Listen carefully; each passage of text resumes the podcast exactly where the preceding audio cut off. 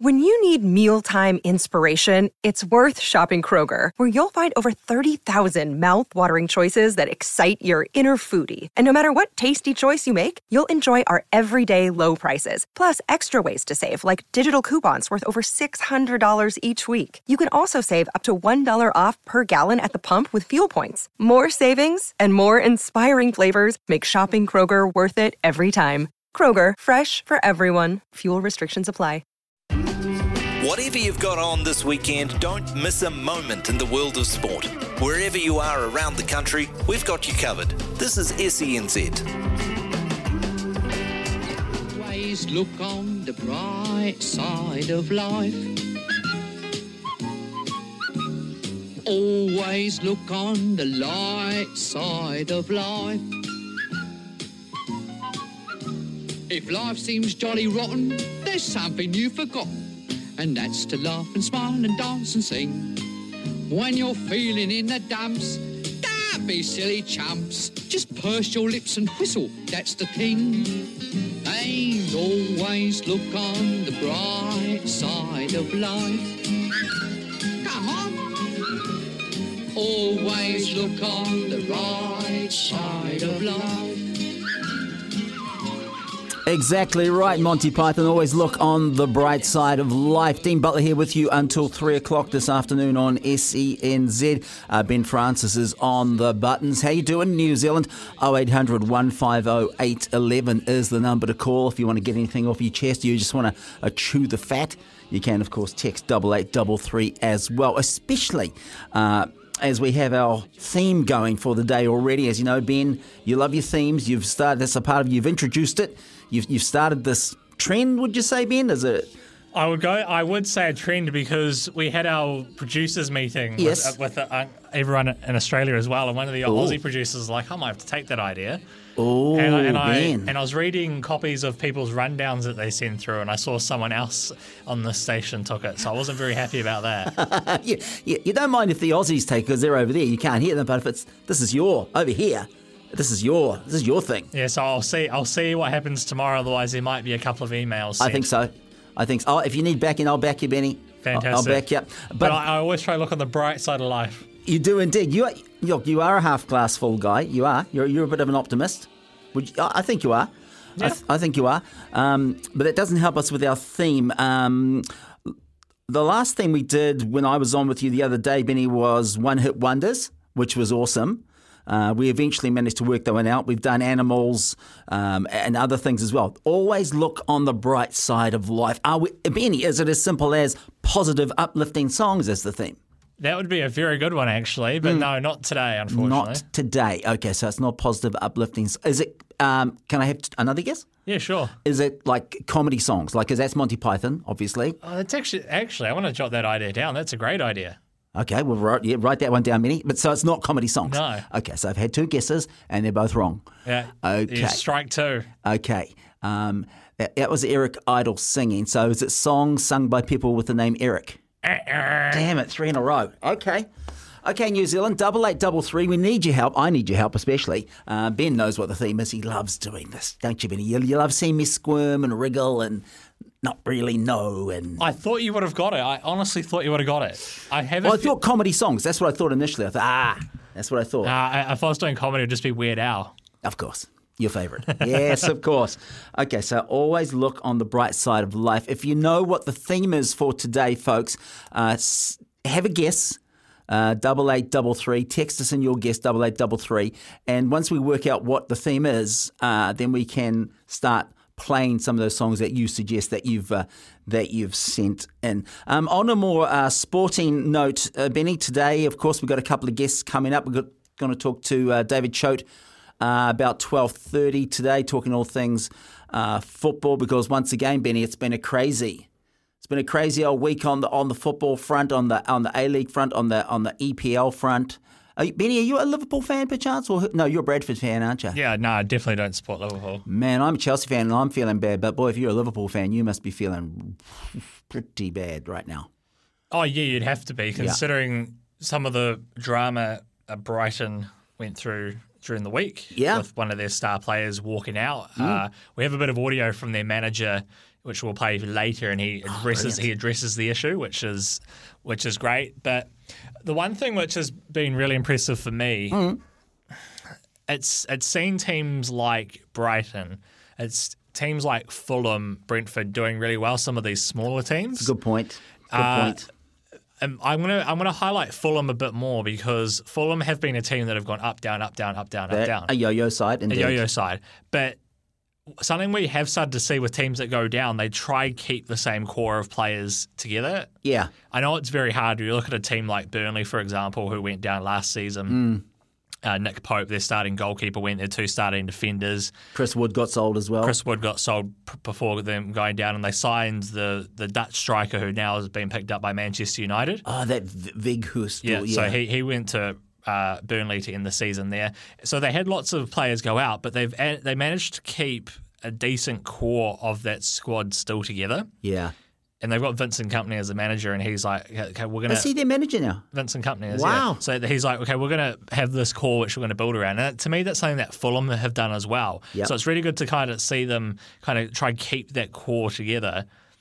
Uh, you know, highlighted by you know Mitrovic, the, Oh. the, the striker, and now they're kind of starting to reap those rewards. And it's a bit like Brentford. Brentford kind of kept the as they kind of went up through the ranks. They've kind of kept a core few guys together who have been there for the whole journey. It was the same with Brighton as well. Yeah, Brighton had some guys that were down the bottom with them, and now they're Premier League footballers. So, uh, you know, that, that's a couple of great things to see like that. But I guess the issue is when can they keep it up for the whole season? Because sometimes we see we've seen in the past a team like Leicester City Yes. fall away at the back end of the season. Absolutely. Or we've seen a team like West Ham. I think they, they were kind of struggling a bit, and then I can't remember if it was last season or the year before, but they really they finished higher. I think it was yeah the season before. They had a great season. Yeah, and they, I think it was like just outside of Europe, and they might have been in like the third tier cup. No it one was. cares about. It was indeed. But then now they're struggling again, so it's it- it's it's a tricky one. So you just hope they can keep it up. But it is great to see some of these teams doing well. You are right. That is, yeah, because normally there is a national, there's a natural order. Most people think it's a top four. Uh, really, in the last few years, it's become a top six. But now you've got teams like you say, Brentford, who are playing. Brighton. I saw that game. Uh, you know, I watched the highlights this morning. They're playing some really good football, and, and they deserve to win. Yeah, they they outplayed Liverpool, man. That was well done to Brighton. So. Uh, that was an awesome But response. if you had said at the start of the season, Dean, Hmm. if you had said that Arsenal would be top of the table, and this is ha- halfway through the season, I wouldn't have said that. You, you would have said that Fulham, Brighton, and Brentford are above Liverpool and Chelsea. You would have probably absolutely just laughed. Absolutely, I would have laughed. You would have probably said, you know, mate, you, you probably need to ease up on the drink there. Yeah, that's that's right. Have you found some mushrooms in your backyard? Then No, that's not going to happen, Benny. Uh, but it is happening. Uh, it has happened, and it's deserved uh, by those sides. So, yeah, it's it's it's all go. And Manchester, I don't. Did you see the? Oh, you might have been uh, out, or you. I think you had an early start this morning, Benny. Man United, the City game. Did you see the highlights of that one? No, I, I was awake. I was awake when I when I went to bed, but I had to get up incredibly early this morning, so very little sleep. But Yeah, I was the same. I, look, I actually had to go out last night to um, to, to do something, so, and I was listening to the commentary uh, here on on SENZ actually. So I heard some of the the last minute stuff, and then when I saw the um, highlights this morning, but there there was one major talking point, Benny, and it is the very first goal that United scored. Um, Look, no surprises that uh, you know United get a decision go their way at Old Trafford. We all know that's the unwritten rule, um, but it, it comes down to interpretation of this offside law and was that player impacting or interfering with the person who scores who wasn't offside. Uh, in this case, Fernandez scored. He wasn't offside, but Rashford, who the ball was played to, was definitely in an offside position, was quite clearly interfering with play. And to anyone who's played football, you'd go straight away, that's offside, that's no goal. They send it upstairs to VAR or whoever, and they come back and it's a goal. And so, you know, Guardiola was pretty much, even though he's a calm guy, boiling. You could see it under him. You know, that's the that's the main talking point. But I don't think you can blame well, you can blame the, the, the VAR in that, but really it's the rule. Because as soon as you have a rule which is open to interpretation, then you're giving yourself a lot of grey area, and people can make decisions that you do not agree with. And this was one where it's like, how did that happen? But I guess that's why there's been discussion around trying to get former players to become referees. Yes, So because they might have a better understanding and a better interpretation of the law, having been out there and probably have a better understanding of it. yeah, But in saying that, we have a sport like rugby league, for example, and rugby, and there have been former players that have become referees in those roles. that's true. and that's true. they are often the most scrutinized out of all of them. Yeah, that that is that is a very good point. That is a very good point. But have why not just have like the footballers for, for soccer? Have them in the VAR, have them in the video. You know, they don't have to be. They can just judge on those really crucial decisions where they've got to form a former player's perspective. And do they do that with league and the bunker? Is it? Do they have the? Yeah, well, that's that's the issue. There are former players in the bunker too. Oh, and jeez, and they're still getting it wrong. they still get it wrong. Uh, yeah, it's a frustrating one, but I get my issue with technology is that slow motion you should you should to me you can slow things down to get a perspective on it, Very true. but you shouldn't make the whole judgment on a slow motion image because you look at I know I know this is a bad example, but me being tall, I absolutely hate it mm. when tall people get sent off or whatever for someone that falls into and they're falling into the arm oh yeah, that that does happen a bit actually, doesn't it? and, and, and Yeah. rugby, and I, that, that absolutely drives me insane. I get you can't make contact with the head, but you're gonna, we're literally going to get to the stage where people are going to start running lower because they know if uh, any contact with the head, Going to draw a foul. it'd be a card, and that's kind of where, for me, you kind of need to have that common sense. Yeah. Uh, but the slow motion replays always make everything look a hundred times worse than it actually is. They sure do. They, so, they sure do. So I kind of feel like you can, yeah, you, so for a thing like offside, you, you can slow it down, Hmm. have a look, see where the players are positioned, yeah. but then watch the full uh, and full tape because it could literally be one frame it's too far forward, it could be one frame too far back, which Hmm. could ultimately be that decision whether it, you say someone's offside or not. But I, I, it gets look every time you bring technology into the, the game to try improve it, it's always going to have its challenges because people, I especially think in rugby league, they rely on it too much. And rugby league, yeah, they do. And I and I and I get kind of a, little bit annoyed when you watch a game of football, and you know they're celebrating the goal, and then five minutes later it's like, oh no, we're still, we've, got, we've got to check the VAR. We have to check, see if it's actually Yeah. a goal. So you've done, you've done all that celebration, you've kind of let out all that adrenaline and all that energy, thinking, you know, I've put my team in front, I've brought our team back. I've That's the bad part. Yeah. the game on, on doubt. So there- there's got to there's got to be ways to improve it, but it's kind of a bit of a monopoly as well these days as well with the with the broadcasters and how much money and power they've got in the game. So Yeah, very true. What about like um, NFL in America? They've had kind of VAR for forever, and they they very rarely, from from the very little NFL I watch, they seem to get most decisions right. yeah, but the game takes three hours and you get about five minutes of actual action. So There's a trade off, is what you're saying, Benny. uh, potentially, yeah. But I guess I, I don't watch a lot of American football myself. But I guess the way it's played, I think it, it's probably a bit more suited.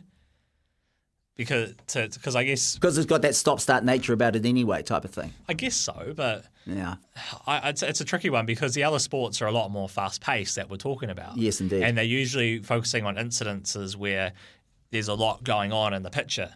Whilst if you're throwing like a thing like NFL, and let's say, for argument's sake, the quarterback is hit late, you've only got that one aspect to focus on. Mm. So it's a lot more narrowed down. So it's a bit probably a bit easier to come up with the correct decision. Whilst if you watch you know, we, we watch things like rugby league and they'll put up a kick and they the, the video referee's going to go, yeah, they're all onside. Or, no, this guy is offside, Yeah. but he's outside the 10. So he, like, there's so many different elements and aspects. And, they, and then they look for the most minute fingernail touch see if the ball was knocked on. Yeah, they do. There is a lot of that, isn't there? Well, if you've got any thoughts on that, folks, please let us know. 0800 150 811. If you're a United fan and you saw that game this morning, what did you make of it? Uh, 0800 150 811. And you can, of course, text 8833. We are looking for the theme of the day. As you know, Ben always has a theme of songs that we use uh, for every show. It's a great idea. Um, today, he kicked off with Always Look on the Bright Side of Life from Monty Python from um, Life of Brian. Great, great movie. Um, and Anthony's chimed in. He's gone, Hi, guys. Love songs? Cheers. Ben, is it love songs? Is that a love song? That's a, that's also a good question. I don't know if I put it in the love song category, Anthony, but hey, if you can, it's once again that's up to interpretation, isn't it? Well, yeah, is Life of Brian about love? Um, ah, it's a good question, Benny. I, I don't think it's a love story per se. No, It's a good movie. it's a great movie. It's hilarious. Um, another texter here has said "bright sunshine" as a theme. no, sorry guys, incorrect. Bright sunshine. Okay. Uh, Craig has texted in. Um, he's gone songs from movies or songs with life in the title. One of those is correct. Ooh. Okay. Well, is it? Is it? But, but, but what we're going to do, Dean, is we're going Yeah. to take a break, oh, damn it! The tease. and then yeah, all will be revealed after. Okay, I like what you did there, Ben. After the break, you'll find out, folks. 20 past 12 here on SENZ. Dean Butler filling in today up until 3 o'clock. Ben Francis is on the buttons. And when we last left you folks, we were trying to work out what this theme was for today. The first song Ben played was Always Look on the Bright Side of Life by Monty Python. We asked for your guesses. People came in with a few love songs, Bright Sunshine, and then Craig came in with the answer. He suggested songs from movies or songs with life in the title. Benny, Benny, I don't know if this is helping because this is a song from a movie, Dirty Dancing, but it's called The Time of My Life. It's got, Craig's got bo- both, both answers are right, but only one is correct. Yeah, that's why I played it.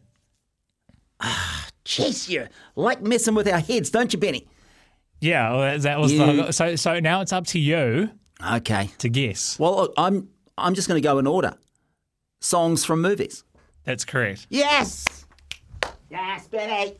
Songs from movies. Okay. Songs from movies. There you go, folks. Songs from movies. Uh, wow. Okay. So if you've got a song from a movie that you like to hear, uh, 0800 150 811 0800 150 that's the phone number, 811. You can call if you want, sorry. Or you can text double eight double three. Text double eight double three. Benny, speaking of, of, I mean, I've got a few movie ones already percolating in my head, Benny. Um, actually, we actually saw Avatar yesterday, Benny, The Way of Water. Have you seen it yet? Yeah, we went on Thursday. Oh, okay, okay. And we, we watched it in uh, th- 3D. Did so- you do the 3D? Which was really weird because you have to sit with the glasses on the entirety of the I movie. know. That's a long time to be sitting with the gut. Was And it? I, I did actually didn't even know how long it was, and I was sitting there thinking, Benny. "Man, this, this is this has been quite a while." You can't go in cold to that one. Well, no, It's I, three hours. No, I, I'm not kidding you. It was literally, it was literally like last minute planned. So Ah, my partner said, "I've got an idea." I was like, "Okay, what is it?" And Mm. she said, "Do you want to go see Avatar?" And I was like, "Yeah, sure, that'd be fun." Mm. She's like, "Okay, it's in 20 minutes," and we live 15 minutes away from the cinema. This is terrible planning. So it was literally. Uh, Oh. I, am trying to. How do I say this? It was essentially breaking the law down the motorway, going at excessive speed to get there in time. This is this is terrible. Uh, not not too bad. Don't worry. Not enough for me to lose my license. Okay, that's fair enough. But uh, a very very fast speed down the motorway and managed to make it, which was great. But yeah, that was, was really good. Although, although I didn't will admit because I haven't seen the first one probably since it came out. well, no one has this. Yeah, exactly. So I was so at first I was like trying to. It took me a while to kind of get the storyline because It it, had been so long, and I was saying, okay, what what's happened? Who's who? Who's who? yeah, Yeah. we were the same. But Benny, with that kind of late planning, did you did you like book the tickets online as you were exceeding the speed limit in the vehicle, or did you just rock up and say two for Avatar? Uh no, sh- my partner dealt with it all, so Okay, so she got the booking online somehow, got it all sorted before you got there. that's correct. Okay, and you were your seats okay with this last minute booking? Yeah, it was fantastic. Okay, 'cause you, you don't want to be up the front with your 3D glasses, do you? Oh no, it was it was one of the it was one of the cinemas where you've kind of got the I haven't I literally have not been to the cinemas in a very long time, and so I, w- I went remember when Toy Story three came out, you haven't been to the movies for a long time, Benny. Yes. and, and I remember crying in a cinema full of five year olds, so course. I got embarrassed, and then I know she's not listening, so I can say this. And then when I was uh, living up north, I took I took uh, this girl Your- out. your the- then to- girlfriend, yeah. No, well, she wasn't a girlfriend. I took, I took someone a girl to the movies. a girl you liked. And, and in a small town, you know, everyone knows each other. And the, and the guy behind the counter serving me knew me. And he's like, oh, don't worry, I'll give you a cheaper discount because I know you're poor. What the hell, Benny? Well, we're, we're, we're doing like, you know, we're doing like internship stuff. Yeah, so, of course. Yeah, you're, you're on a, you are on a, on a smaller wage. But Absolutely. you're just like, geez, thanks. Oh, yeah, nice. And that was he said that in front of the girl as well. oh, yeah. Oh, the bloody oh, jeez. And how did it pan out with that particular girl? Did it go places, Benny, or no? Just kind of a Well, I was more doing it because Yeah. I, I was just trying to be polite. It wasn't like a, a, Oh. a date, but uh, I, I, hey, I guess when you take someone to the movies, it kind of is. kind of looks like. Yeah, um, was this Toy Story three? Yeah. No, No. this was. Uh, I think it was. There's the Divergent movie series. Oh yes. and I don't know which one it was. It, No one was, the, does. it was the second one, and, Yeah. Mm. I, and I knew it didn't make any sense to me whatsoever because I had not seen the first one. Yeah. Okay. Well, there you go, folks. Yeah. Well, we went to Avatar, and there, there was a kind, there was a kind of a song in it, but not re- not really. I mean, there's no real great theme song that you'd think, oh, that's that's the Avatar uh, movie. And Ben, do you take your own popcorn and stuff, or do you do you buy it there? No, What's your, so what's your moves? so well that's because I haven't been in so long, Mm. but. Because my partner organised it, and I think because it was like a last minute deal, and she has a event cinema card. Okay. uh, there was like she got like this real nice package where you get like a, uh, a meal, Ooh. a drink, and a dessert with it as well. So it was quite fancy, but it wasn't that expensive when you actually kind of work out when you think, okay, what the food was and probably what it would have been if you went somewhere. That's pretty good, Benny. So yeah, well, no, it was really nice and very unexpected last minute, mm. but yeah. Yeah, we take our own popcorn, water, some lollies. I even took some leftover pizza because I knew it was three hours long. Booked the seats early. Actually, didn't book the seats. Went to the movie cinema a few days beforehand and got the seats because I don't like doing the online stuff. And I wasn't sure when I was doing it online where the screen was and where the back seats were. So I had to be very careful. Um, so yeah, that's what I did. So yeah, folks, we're looking for uh, that takes us back to themes, mo- songs from movies.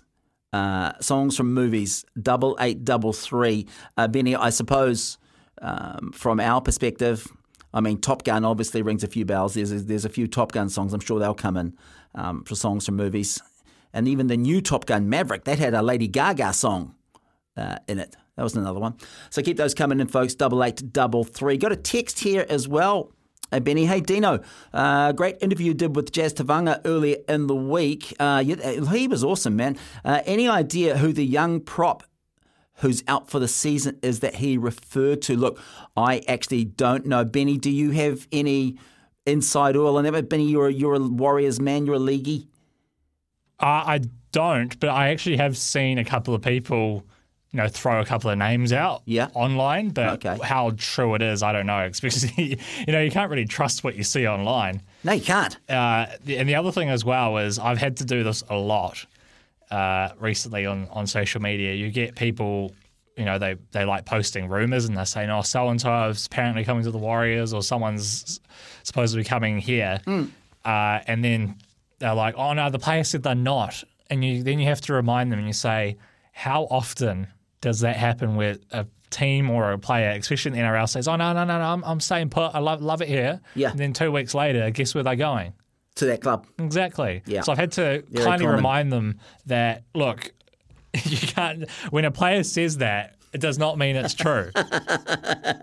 I said you can also never trust NRL contracts. So, uh, like one rumor that has been thrown out recently, which I guess could make sense, is the Warriors have been targeted with uh, a prop, Yes. Braden Hamlin-Uele from the Sharks, Oh, he's good.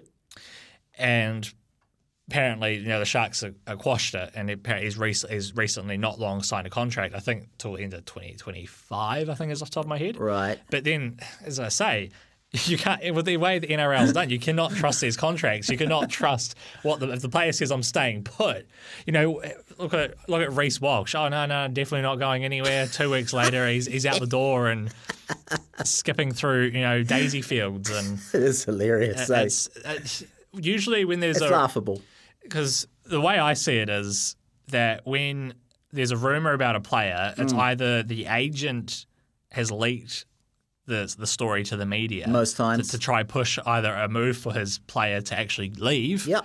or to try get his player more money. So Yeah. that's usually how it works. Yeah. So if you hear, if rumors are, are circulating, it's because mo- more often than not, an agent has dropped the pill somewhere deliberately to Mm. try and get some discussion going to see what he can actually get for his player. Yeah. Because if a nice better deal comes up, he'll the agent will then go to the club and say, "Oh, my player is on let's say 500k. He's been offered 600k. Mm. Yeah. You know, can you improve your offer?" And they'll say no, and then you say, "Okay, well, my guy, you know, he's not going to want to play," and Yeah.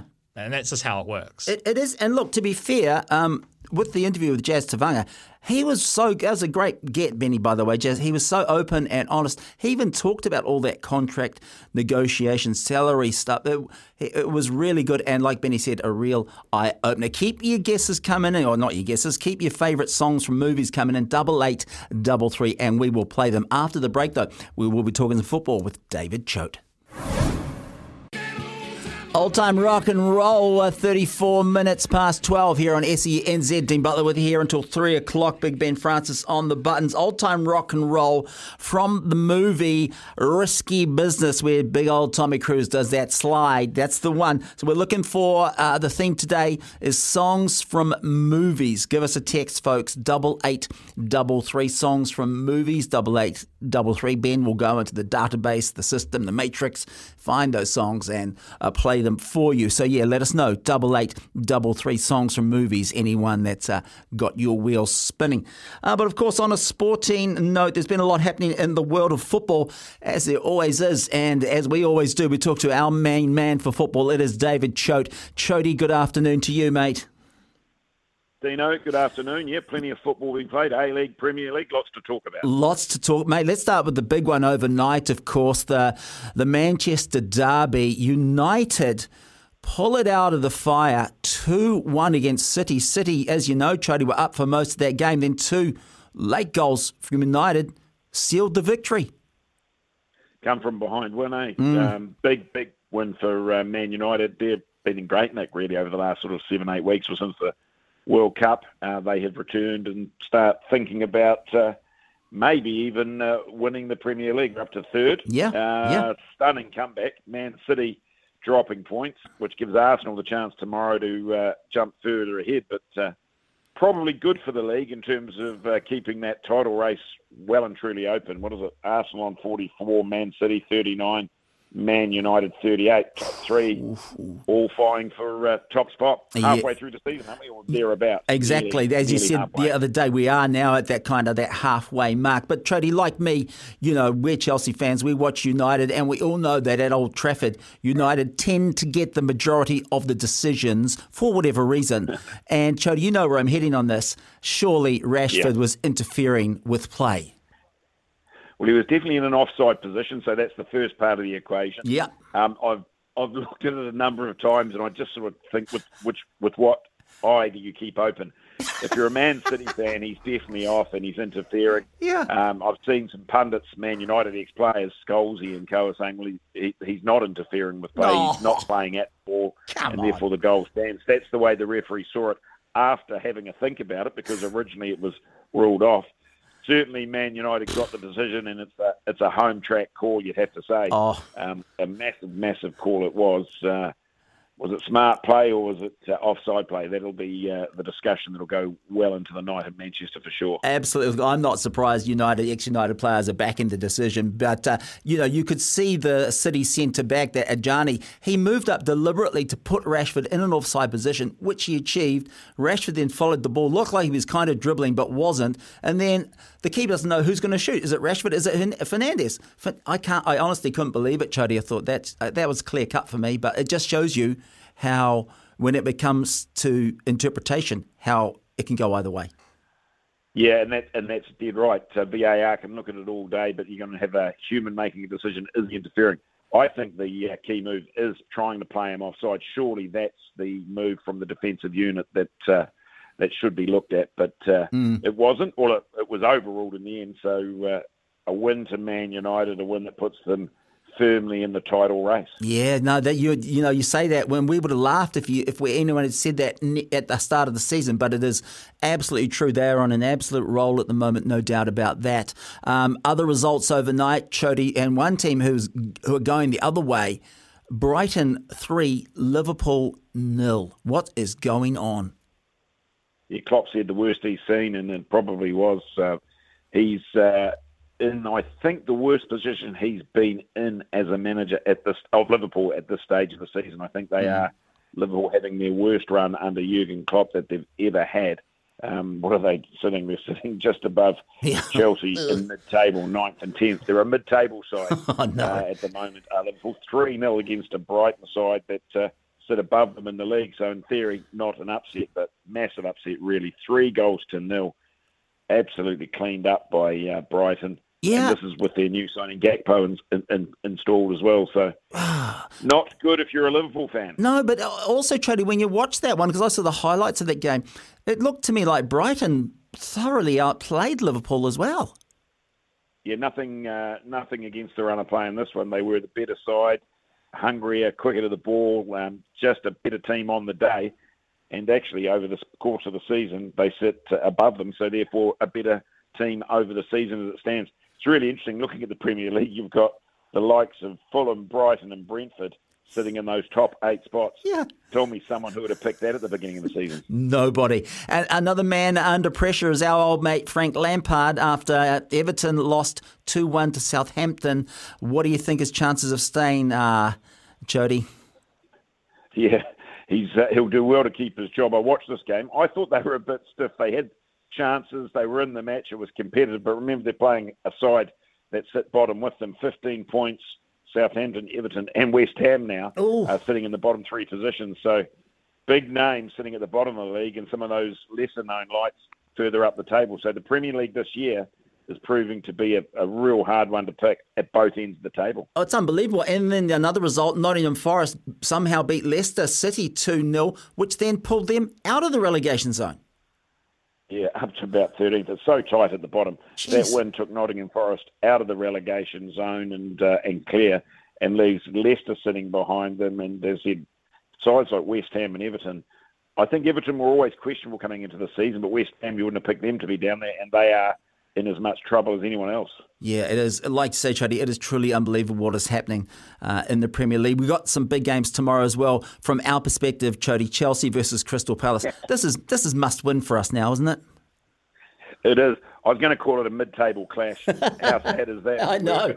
When we're playing a, a, a Chelsea side that sits tenth against a twelfth place oh, Crystal Palace side. Jeez. I mean, we hope with all of our hearts to our Chelsea fans that uh, yeah. there is a run of games where we get going. But gee, Graham Potter can't buy a trick at the moment. I thought uh, on the last outing um, we were uh, desperately sort of out of luck, out of sorts. Uh, the football we played wasn't too bad. Mm. Uh, the sending off to João Felix kills us. It's three games out for the player that probably looked brightest on the park. He did. Um, injuries are plenty. Crystal Palace will fancy the chances.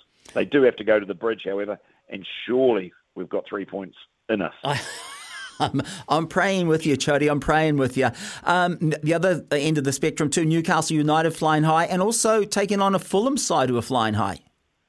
Yeah, um, big one for Newcastle, massive, isn't it? Uh, if they if they win, they continue their top four um, journey in uh, this season's Premier League against a Fulham side again. Surprise, surprise, sitting sixth wow. in the table. A Fulham side that haven't got any stars, barring Mitrovic. He's mm. their sort of go-to guy. But even last week, they got that result without him. Yeah. So Mitrovic has watched on and seen them win. So they'll be buoyed by his return. Um, I sort of hope Newcastle get the points here and keep themselves up there. They're a, a massive club, a famous club with great fans. Yeah. It'd be good to see them continue to sort of trouble the top four. Yeah, I agree with that too. And then another one, this is possibly the second biggest derby game of the weekend. Spurs take on Arsenal. Uh, really, Spurs, if they want to kind of get close to that top four, they need to take this one. yeah, well, Arsenal must be licking their lips with the result with Manchester United. That keeps Man City away from them. Mm. A five point buffer with a game in hand. They can go eight points um, if they win this one, which would be huge uh, at the halfway point or thereabouts, as we've talked about. So Arsenal with sort of everything in front of them. They'll be favoured. I fancy them. I think Spurs are sort of, despite the fact that they sit uh, fifth in the table, have been up and down. Yeah. I feel like they're just not really on the up at the moment, whereas Arsenal seem to be uh, travelling pretty well, although have had hiccups also of late. So an interesting one. It is. Real good watching tomorrow morning. It sure is. And you look at that Spurs side, it seems to me that Conte's got them parking the bus for the first half, and then let's see if we can nick one in the second.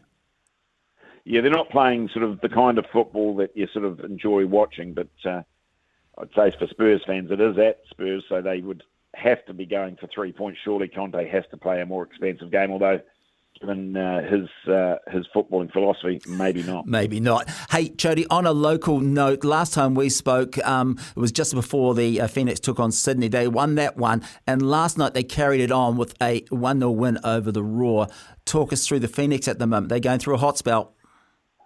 Yeah, it's good. Um, and they've done the thing that they needed to do, and that's just tighten up back. Two clean sheets in a row. Sort of the story of both ends of the park. Zawada got the goal last night Mm. with uh, a striker's finish, um, a, a, a decent uh, cross from the left-hand side and not in at the far post. But probably the hero of the game was Ollie Sail with a couple Yeah. of fantastic saves. One in the opening few minutes that not many talked about. Um, they could have been one down Mm. very early on had it not been for a smart save by Ollie Sail, and then one right at the death that keeps them in it. So it's sort of both end of the parks. The Phoenix doing the job. They sit fourth on the table um, in good shape. They return home to Wellington and Palmerston. I think the next two home games. If they pick up points there, they can secure themselves inside that top four. Yeah, totally agree with that. I mean, I know you, you and me both. We kind of had a go at Ollie Sail for his early season form, but of late he is back to the old Ollie Sail. And before you, I let you go, Chody, if we can just wind it back to last week's game against uh, Sydney, have you seen a crazier last fifteen minutes than that? That was mental. Yeah, it was. I don't know what to make of it. Again, the VAR came to play, Oh. and then there was two penalties late on. Jeez. I thought that I actually think the sending, both sending off was, was stiff. I know that people have said perhaps the the Pennington sending off is justified because he's put his hands around the, Nah. the neck or in the neck area of the opposition. It was hardly it was handbags for me, and it was hardly sort of assault. Um, It was hardly worthy of the red card. So I thought both reds were stiff. But in terms of just watching and excitement and chaos, um, I haven't seen a crazier finish to a match and gutsy from the Phoenix just to stay in it Oh. and get all three points. I think I think Ufuk Talay did well not to physically explode. You know, Yeah. Well, he's, he's fiery enough, even last night, in a game that there weren't too many sort of flash points. The guy you're most worried about is Ufuk Talay. He looks like he's about to explode every time a decision's made. He does. He wears his heart on the sleeve during the 90 minutes. Jeez. And then after the game, he's quite a calm individual. So Yeah. he just gets white line fever a bit like players. But uh, it, it, he, he gets his side up and ready. And he's got them in good shape in the in the A League, so uh, it could be a season to watch for the Wellington Phoenix. yeah, it sure could be. Hey, Chody, as always, mate, thank you very much for your time on this Sunday. You enjoy the rest of your day. Yeah, no worries. Thanks, Peter. There you go, David Choate with his thoughts uh, on the Premier League and the Wellington Phoenix as well. Yeah, boy, that was indeed a. They go the Phoenix, that's for sure. Uh, 0800 150 811 is the number to call if you've got any thoughts on that, or text double eight double three. Keep your thing, uh, keep your uh, songs coming into for songs from movies. If you've got any, let us know. Double eight double three. We'll take a quick break. Back after that. Eight minutes to one o'clock here on SENZ. Dean Butler with you here until 3 p.m. Producer Big Ben Francis. It's on the buttons. The theme is songs from movies. Of course, Aerosmith. I don't want to miss a thing from the movie Armageddon. Oh, Had me in tears. That movie. Oh yeah. Yeah. I, look, let's be honest, Ben. I'm a crier at movies Yeah, too. So am I. Yeah. Hundred percent, I am. Yeah, yeah. I'm a crier. Yeah. You try to kind of wipe. I got glasses. You kind of try and wipe it out with no one seeing, but everyone sees you. Doesn't matter, does it? Oh, see, seeing uh, Yeah. seeing Bruce Willis, I know. you know, push Ben Affleck away, saying, "No, I'll stay." Yeah. Oh, You can still see it in your mind, can't you? oh, it's a, it- it's a great almo- scene. Almost gives me trauma.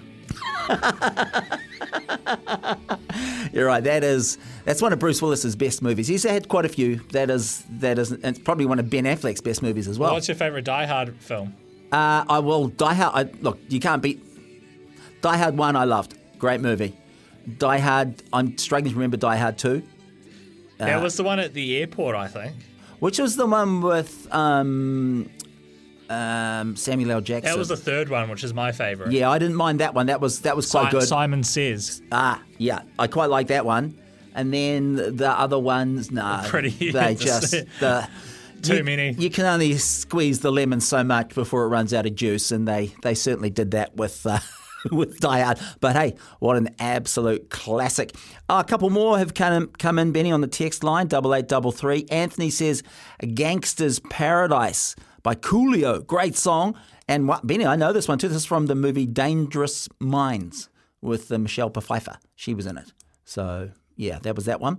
And then Brendan, Brendan, I like what you're thinking here. Uh, it is Life is a Highway uh, from Lightning McQueen, the movie Cars. You seen that? You, you've seen Cars, Benny, the animated? Yeah, I have. Disney- I don't. I don't. It's a great movie. Yeah, I don't It know. Don't know it as well as some of the other uh, Pixar films, but yeah, I do like it. But that uh, Life is a Highway, Tom Cochrane is a fant- That's a banger. That's an, just an awesome song. So yeah, keep coming in, folks. Double eight, uh, double three. Also, um, if you've got anything you want to chat about or discuss, 0800 150 811. We've had a lot of uh, football talk this morning. We might uh, get some of the highlights in the next hour. We've got some press conferences as well, and they are always very, very interesting. Benny, on another note, how did your fantasy football go so far? I'm, I'm assuming, like every other person, we've all captained Haaland. I actually haven't looked. Oh, you did captain Haaland, though, didn't you? I should have done. Yeah, I should have done. Uh, You would be one of the few if you didn't, and you probably made a good call because he only got yeah two points. He got four points. oh, I, I've only got 21 so far, which is it's above the average, so I'll take it. But Yeah, look, yeah. I think lots of people have got two players in the double game week, so I still haven't had half my team play. So Yeah, that's right. That's right. I'm the same. I'm on 24 at the moment, so yeah, I'm the same. Uh, but yeah, captain Haaland, and a lot of people were, were thinking that I think a lot of will triple captain him as well, which makes oh they really need him to uh, to score. Okay, have you still got Salah? In or you you sold him? I haven't. I don't think I had Salah. Yeah. See, I I foolishly I was going to sell him. I don't have any Liverpool players in my team. That's fair enough. I sold Robertson.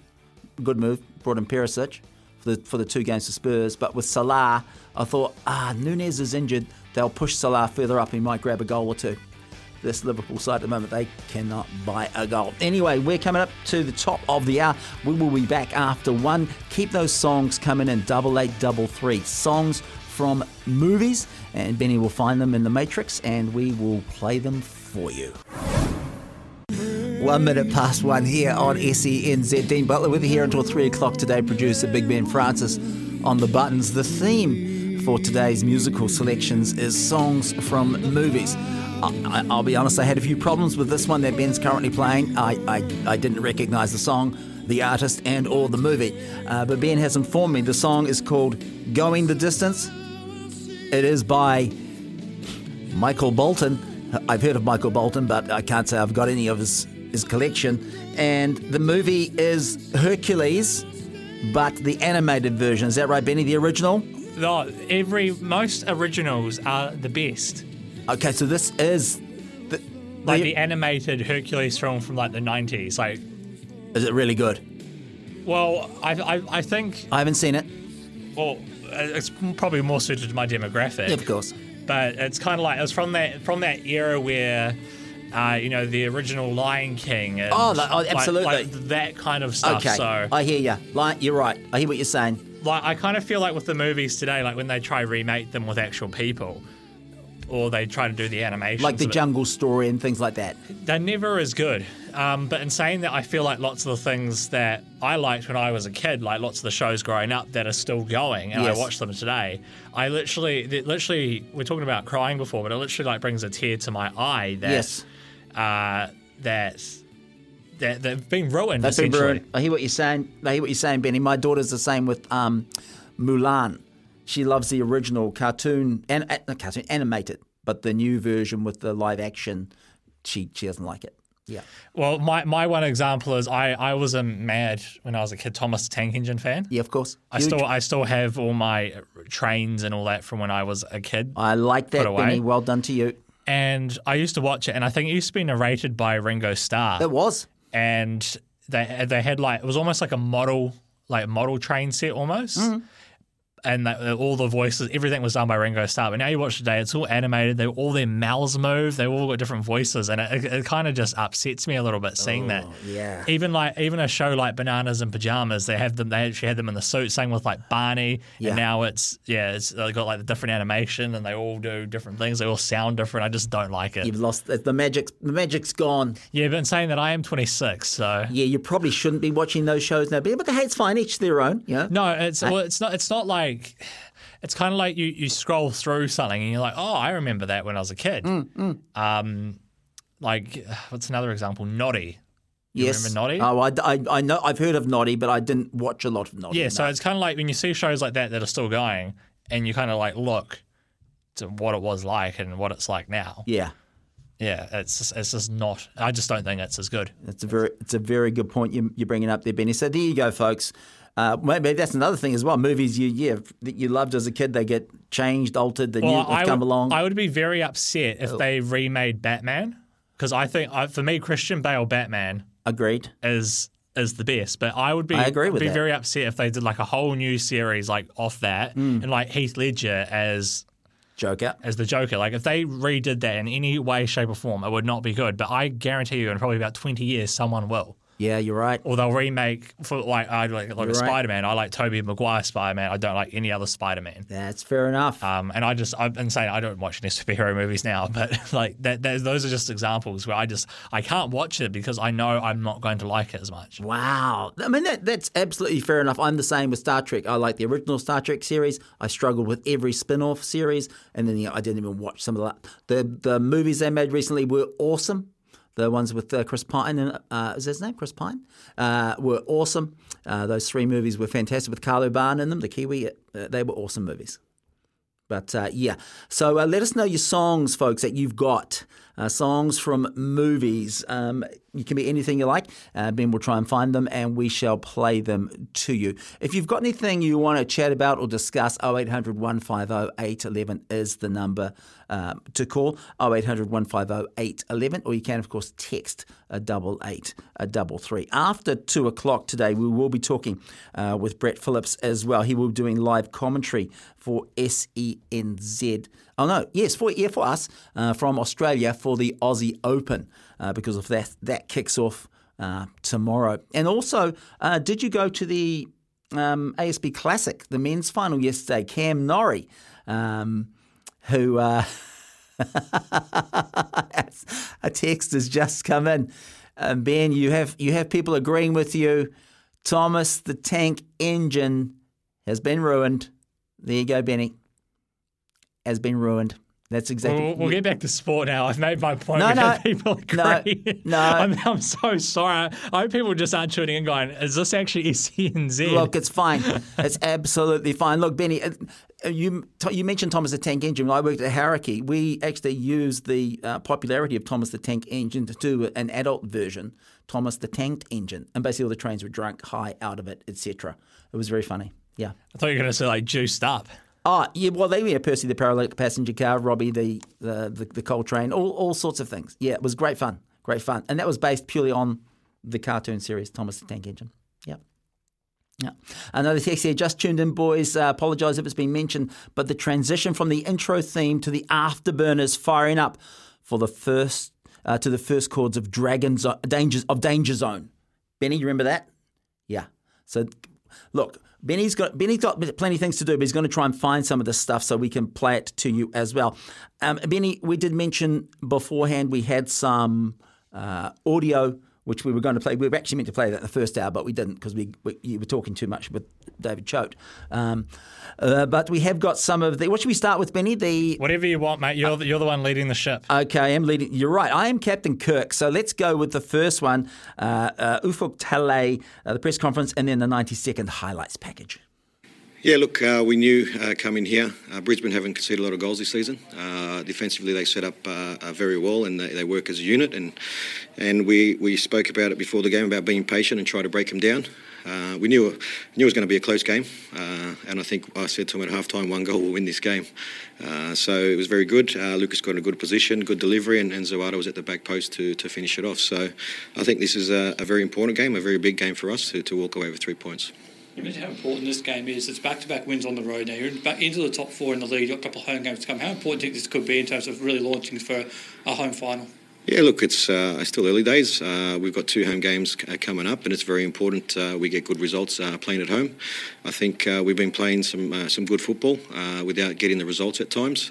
but like today, I think the boys worked hard. Uh, it was a bit of a grind, and they, they, they grinded through it, uh, especially after we scored and we changed our formation uh, to defend a little bit more because they obviously they were going to throw numbers playing at home to, to equalise. And you know we had a disrupt, disruptive travel yesterday. Uh, stage and screen uh, messed up our flights, so we had to go via Sydney uh, and wait four hours in Sydney and then fly to Brisbane. And we got in late, so when you convert that to New Zealand time, we were here midnight, uh, and and the, and the players, uh, the preparation for me wasn't ideal. Uh, but overall, look, like I said, the boys worked very hard. They grinded out the result.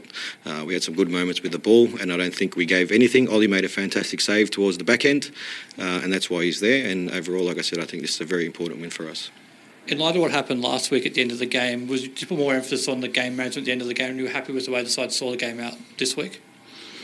Yeah, look, uh, last week was a different story. I think uh, the way the way we had to manage the game last week was different to the way we managed it this week. We had 11 players on the park last week. We had nine players on the park. So, uh, look, the boys did well to defend well. At times they, they kept the ball well. Uh, you know, they, they put their body on the line and, and, and, got a few fouls in our in our in our own half towards the back end, which is very important. And look, you know, the boys learn. The boys will learn that uh, we get judged on results, and sometimes you need to manage the game.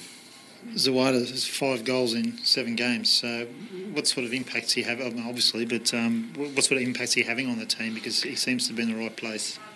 Yeah, we brought him in to score goals. Uh, he's our striker. Uh, you know, sometimes foreign players take a bit of time to adjust to their team and also to adjust to the competition. And I think he's starting to to realise uh, and understand the way that we play and where he needs to be, uh, especially when we're attacking. So, and he does a lot of work uh, for the team off the ball as well. So he's a very important player for us, and and hopefully he continues in this fashion. Like I said, we brought him in to score goals, and hopefully he can continue that. What's he been like around the team? Like he seems, like you said, he seems to be really slotting in now um, to what you're trying to do. Um, how, how's he go around? Yeah, very good. Uh, none of our boys are bad boys. They're all good boys. Sometimes too nice, to be honest. Uh, but the the players that we bring in, uh, before we look at if they're a good player or not, we look at if they're a good person. Uh, so we ask the right questions. Uh, we speak to the player. We speak to people that he's worked with to find out more about their character and how they are in the change room. And then, and then the important part it is if they're a good player as well, then then it's a plus for us. So for us, we don't have, like I said, any any bad players in that sense, and everyone's there for the right reasons. Uh, at, at, the other end, um, obviously Ollie Sail, obviously another great great effort here at um, Stadium. Obviously, how important obviously is it for your defence to have a reliable keeper like Ollie? Yeah, very important. Uh, goalkeepers uh, are very important in and they, they make those crucial saves. And he made one today uh, for the team, and and players in front of him feel comfortable. They know that uh, if players are having strikes from distance, that they've got a keeper that can deal with those situations. So, you know, last week he, he was very important for us. He made a massive save uh, in that first penalty, and and players work on confidence too. So, you know, uh, that game would have made him grow and, and feel a lot more confident leading into this game. And obviously, just finally, um, two home games. How important with this form now coming on the road to, to get a big crowd at um, at Sky Stadium next week? Yeah, hopefully the fans come out uh, and support us. We're playing a team that's in good form as well next week. Uh, so look, I think it's going to be a great game and a great occasion. And like I said, it's very important for us to to pick up uh, points at home. Uh, there you go. Ufuk Talay talking uh, the press conference after the game last night, the 1 0 win against Brisbane. Interesting when you hear that because I didn't know about the travel arrangements or anything like that. So it just heightens the. Uh, how well that result is. It sounds like they had a, a long way to get there. So, uh, yeah, well done to uh, the Phoenix with their 1 0 um, victory. Interesting how he talked about uh, Ollie Sail, who as we mentioned earlier, struggled at the start of the season, but now uh, is really back to his old form. And Zawada is also getting some goals too, which also helps. In fact, I believe we do have the highlights of that game, Benny. Let's go. Here's a long ball from Akbar and a chance here for the Roar. Mile Usnich with the shot. It was an absolute peach of a pass for Mileusnic again. This time he takes a touch and the shot and a goal by Mile. By the looks of it, an offside call here from the linesman. Would you believe it? Third and he'll cross this into the box. Header there. It was a great header from Aldred. It wasn't too far away and the crowd laws. And now Barbarouses, they're on the edge of the box here, the Phoenix. Barbarouses lays it back. Rufer with the shot. Wasn't as far away as the crowd suggested. Long ball by the Roar, feeds it inside. The shot from Hingert. Now the ricocheting ball. They're calling for a handball. The Roar, they want a penalty on the counter. They almost very nearly scored. The run from Ball, the header, sorry, Elliott it was. And Elliott's header's just over the crossbar. Not conceding. And here's a chance here. They're going to get a real opportunity here, the Brisbane Roar. It's going to be Mileusnic with the shot. Just a bit too much on it over. To be having too much time at the moment. There's a ball for Zawada just over his head. Olds with the left foot karate kick. I'll look for Zawada in the middle potentially. He will do. Zawada! Zawada scores for the Wellington Phoenix. His second goal in two games, the big pole forward. Now look across this in, plenty of targets for the Roar. Lofthouse is there. The flick on Hannah across the face of goal. Here's Knowles with a turnaround shot. Ollie Saar with a one-handed right-hand save. There you go, SENZ uh, commentary of that game last night. 1 0. Uh, the Phoenix uh, beat the Brisbane Roar, pushes them up to fourth in the table. So, yes, and a couple of home games coming up as well. So, could be, uh, let's not give it the kiss of death, but yeah, they put themselves in a, a good position. Um, a couple of, uh, our theme today is also songs from movies. I better read through this one as well. Craig's come with a couple of big ones. Uh, ben, this is this is fantastic. Uh, the Ride of the Valkyries from Apocalypse Now. Now, you must have seen Apocalypse Now, Ben. You haven't seen it. Okay. Okay, you haven't seen it. All right. It's a, Sorry, no, I haven't. No, okay. It's about the Vietnam War with this kind of deranged general. Uh, and the making of the movie itself was, was crazy enough. Um, but yeah, it's the classic, of course, I Ride, actually- Ride of the Valkyries music. I, just, I don't know who does it. I don't think I've seen many movies based on the Vietnam War, except Forrest Gump, but I know it's not based on the Vietnam War. Really? no. Just not drawn to them, just not Full Metal Jacket? Nah. Well, I probably think part of it is I remember I was at uh, history at school and we literally did two whole terms on the Vietnam War. Ooh, geez. which was quite a lot and obviously significant Mm. part of history. But I, I kind of, I kind of feel like some of the stuff we learned in history would, probably would have been better learning about other stuff. Um, I, th- I think some New Zealand history might be a good one to put on the, well, the only, only agenda. only bit of New Zealand history we really did was uh, the the Northern Wars. Yeah. with uh, Heke up at Russell and Yep. Flagstaff and uh, the Treaty of Waitangi. That was all we learned. Um, uh, there was a bit of New Zealand. Oh no, we did a little bit of sports history, but I don't. Oh, I was Springbok tour. Oh, that was the only real. It's the only in four years of history. That's the only New Zealand history I learned. So Yeah, well, same. We we very very little taught taught about our own history, which is kind of crazy and sad. yeah, I would just think it would have just been good to learn about other stuff that wasn't war related. I guess. Yeah, yeah. Well, I, anything. Yeah. You know, start with anything. But you're right of the Valkyries from Apocalypse Now. It's da da da da da da da da da da da. It's great, great. And also this. I, I got a friend in Liverpool. His uh, son has a um, t-shirt and music business called 80s Casuals Limited. 80s Casuals Limited. Just Google it, you'll find it. 80s Casuals. Um, and he sent me over an Apocalypse Now t-shirt, uh, which I got for Christmas. So, uh, yeah, if you want one of those, go to 80s Casuals. Um, uh, Craig, you're showing your, your softer side too with I'm Not in Love from Bridget Jones. Well done to you, Craig. Uh, the Edge of Reason, that's Maria from West Side Story. And a, a great one at the end, you'll know this one, Benny, Shallow from A Star is Born. I know the song, but I haven't seen the film for that either. Haven't you? You should see it. It's really good. Yeah. Bradley, uh, what's his Cooper. name? Bradley, yeah, Bradley Cooper and But Lady, it's, it's not the Ga- it's not, Gaga. It's not the original A Star Is Born, is it? They've done like It's quite- like it's like the fourth remake. yeah, but that, is it, they write their own music for each That's it. of the films. Yeah, so- correct. Yeah, correct. But there, Shallow, great song. So thank you very much uh, for that, Craig, and keep them coming in double eight, double three songs from movies. Uh, we said Ben, we were going to play some of these um, press conferences from the English Premier League. Oh, we uh, Premier League, but then we also had to take that break first, which is what we're going to do now. 23 minutes past one here on SENZ. Dean Butler with you here until 3 o'clock this afternoon. Big Man Francis is on the buttons. We're looking for songs from the movies. If you've got any, please text us in double eight, double three, double eight, a double three. That one, of course, is The Power of Love by Huey Lewis and the News. And Benny, that is from Back to the Future.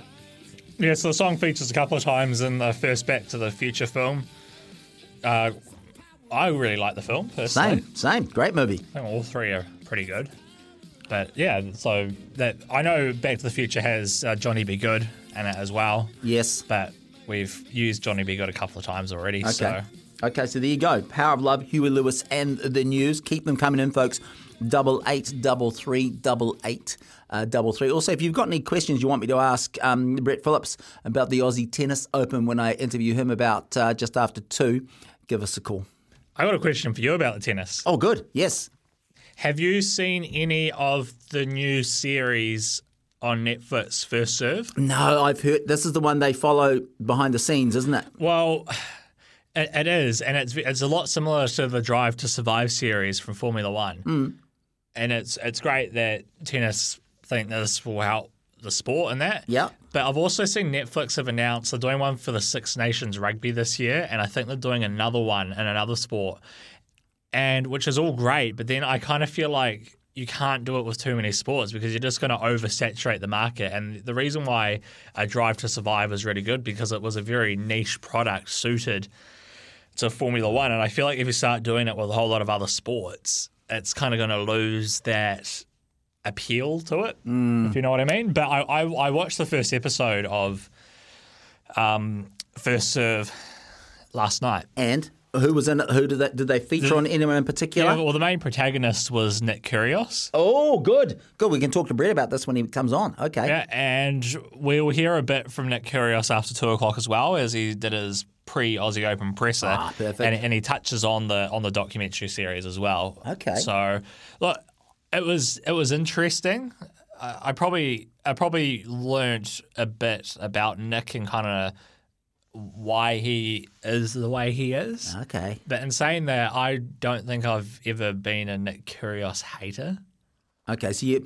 Oh, look, hate is a strong word. Yeah, I don't. I, yeah, I don't hate the guy, but I do think he's a bit of a knob end. Um, Well, okay, I'll, I'll retract my statement then. I don't think he's a knob end. a knob end. Yeah, okay. Oh, I do think he's a bit of a knob end. Um, I just don't like the way he shouts at his family and friends in the box, for starters. They're there to support him. He just unloads on them all the time. How do they? Well, he's not the only one that does it. Oh, yeah, true, but he does it a lot. He does it a lot. I didn't like him in that doubles game, uh, doubles game against uh, the Kiwis that time. I, I think I think part of uh, Nick, with Nick Kyrgios is uh, I think probably that social media has probably a, a big reason to to do with it because it's one of those things where if people don't talk about it, it it's just not going to get the coverage. And if it wasn't for social media, then imagine like a John McEnroe during a social media era Mm. and the way he carried on. Yeah, you're, you're absolutely right. He would have been yeah castigated today. He wouldn't he wouldn't be allowed to get away with it today for starters. You know the way the way he carried on back then, that's for sure. You know, as for uh, Kyrgios, I like the underarm serve, the underhand serve. I think that I, I like that. It mixes it up. You know, for, I, I, I, actually think he's he's great, and of course, you know, you probably can admittedly go over the top sometimes, but look, if it, if that's how what he needs to win and succeed, Mm. then I know go for it. you do what you got to do. Uh, Mike has texted in. I believe uh, this is the song from the Lost Boys movie. You seen that movie, Benny? The Lost Boys. Don't think so. Kiefer Sutherland, very good. You'd like it. It's got vampire type of one, but yeah, it's very. so good. I would like it because it's got vampires in it. Well, look, the- to be, look, let's be fair. I don't really like vampire movies. I mean, Twilight. I no, not me. Did you watch Twilight? Uh, I've attempted to watch it multiple times because my partner likes it. Of course she does. I've never, I've never gotten through it. The first, oh no, actually no. We, I have watched the first one. I have, I, I managed to get through the first one, but it took about four attempts. That that that's hard work, Benny. That's hard work. Well, that's the thing. See, I watched the little bit of Twilight. I did watch. It had old what's his face in it. Who's the tall guy? The the dude. What the main character? The main character. Uh, Robert Pattinson. Robert Pattinson. Yeah, that's it. And then when I heard that Pattinson was going to be Batman, I was concerned. But you've seen the Batman? With Pattinson? No, it goes back to what I was saying before. Yeah, I just can't. I, look, I hear what you're saying. I'm with you. I agree that the Christopher Nolan trilogy is the defining three movies for Batman. Total agreement. Uh, ben Affleck, useless Batman as far as I'm concerned. ben Affleck, useless, full stop. No, he's had a couple of movies. He's had a, he's had a couple of good ones on Ben Affleck. Uh, but Oh, you, you, you strike me as a real Nicolas Cage kind of guy. oh, you can't go wrong with Oh. Nicolas Cage, Oh. the master. Oh. Oh. But yeah, Pattinson is good in the new The Batman. It's pretty dark, it's pretty gritty, but he's good. So yeah, don't be put off, Ben. Okay. Sorry. Okay. What about the Joker with old jo- Joaquin Phoenix? He was pretty good in that, mate. You haven't seen it? Sorry. You've uh, look. I know Heath Ledger's your number one Joker, but you've got to see. Oh, okay, I, I'm a 26 year old stuck in a boomer's body, okay? I'm stuck in my own ways. I love it. I love it, Benny. I absolutely love it. Double eight, double three. Keep your texts coming in, folks. Or if you have a chit chat, 0800 150 811 is the number uh, to call. Oh, another text. That's a nice text. Benny, great team. You guys need your own regular slot. How about that? Yeah. Can you please email my boss that? Uh, Benny, we promised the the folks um, we were going to do this in the first hour. We ran out of time, uh, but we've also got some press conferences from the EPL overnight. If you didn't know the result, uh, the Brighton versus Liverpool game, Liverpool once again were put to the sword. They lost three 0 and here is um, Jurgen uh, Klopp. He's the first one up. Here's Jurgen Klopp with the, his thoughts. Congratulations, to Brighton. They played an outstanding game. I really thought in moments maybe we made it a little bit too easy for them, but in general they played outstanding and we not. Uh, we were we we tried to help the boys with um, uh, slightly different organization. Um, I actually thought it could have worked pretty well. We had moments where it worked well, where we put them under pressure, but in all situations when we won the ball, we, lo- we, we lose the balls in a moment much too easy. Uh, that's the main problem. So it means we never get this something going. So um, um, and, uh, Brighton was better for the whole 96, 97 minutes, but it's nil nil half time. So and it's allowed for us as well to play not a good half, have a kind of result, and let's go from there. But then obviously the second half started with the worst possible start, um, be one 0 down, and in a game it was obviously clear already that one team is ready to play a really good game and, and one team tries to or fights have with themselves pretty much to get something going. Um, that's the worst possible start, and that's what everybody saw then. Um, just the problems are the same like last week when we spoke about it. We don't win the key battles on the pitch, the key challenges, and we give the ball too easy away. Um, that's difficult to organize like protection for losing balls you should not lose. That's not that is not easy, but fully my responsibility because um, I had an idea with a different formation and um, that didn't work out. So yeah, sorry. James. Jurgen, you mentioned it's the same problems again. Is that, are the players just not listening? Are you not being able to get your message through to them, or are they not able to do what you're asking from them? Because it is the same issues again. Yeah, okay. Um, I think it's okay to ask a question, but I don't have to answer. I don't think that I, I the, the, the, week looked like everybody got what I said, to be honest. So bring it on the pitch is then probably a bit, uh, if you face a team full of confidence and joy and stuff like this, and then you we need to we need to have key moments as well, where we put the ball over the line, which we, we had obviously chances. I think for two one, if I'm right, probably. Um, we had these moments, but they don't go. There, there- there's no, no, there was no moment in the game where, where, we could get a little lift and go from there.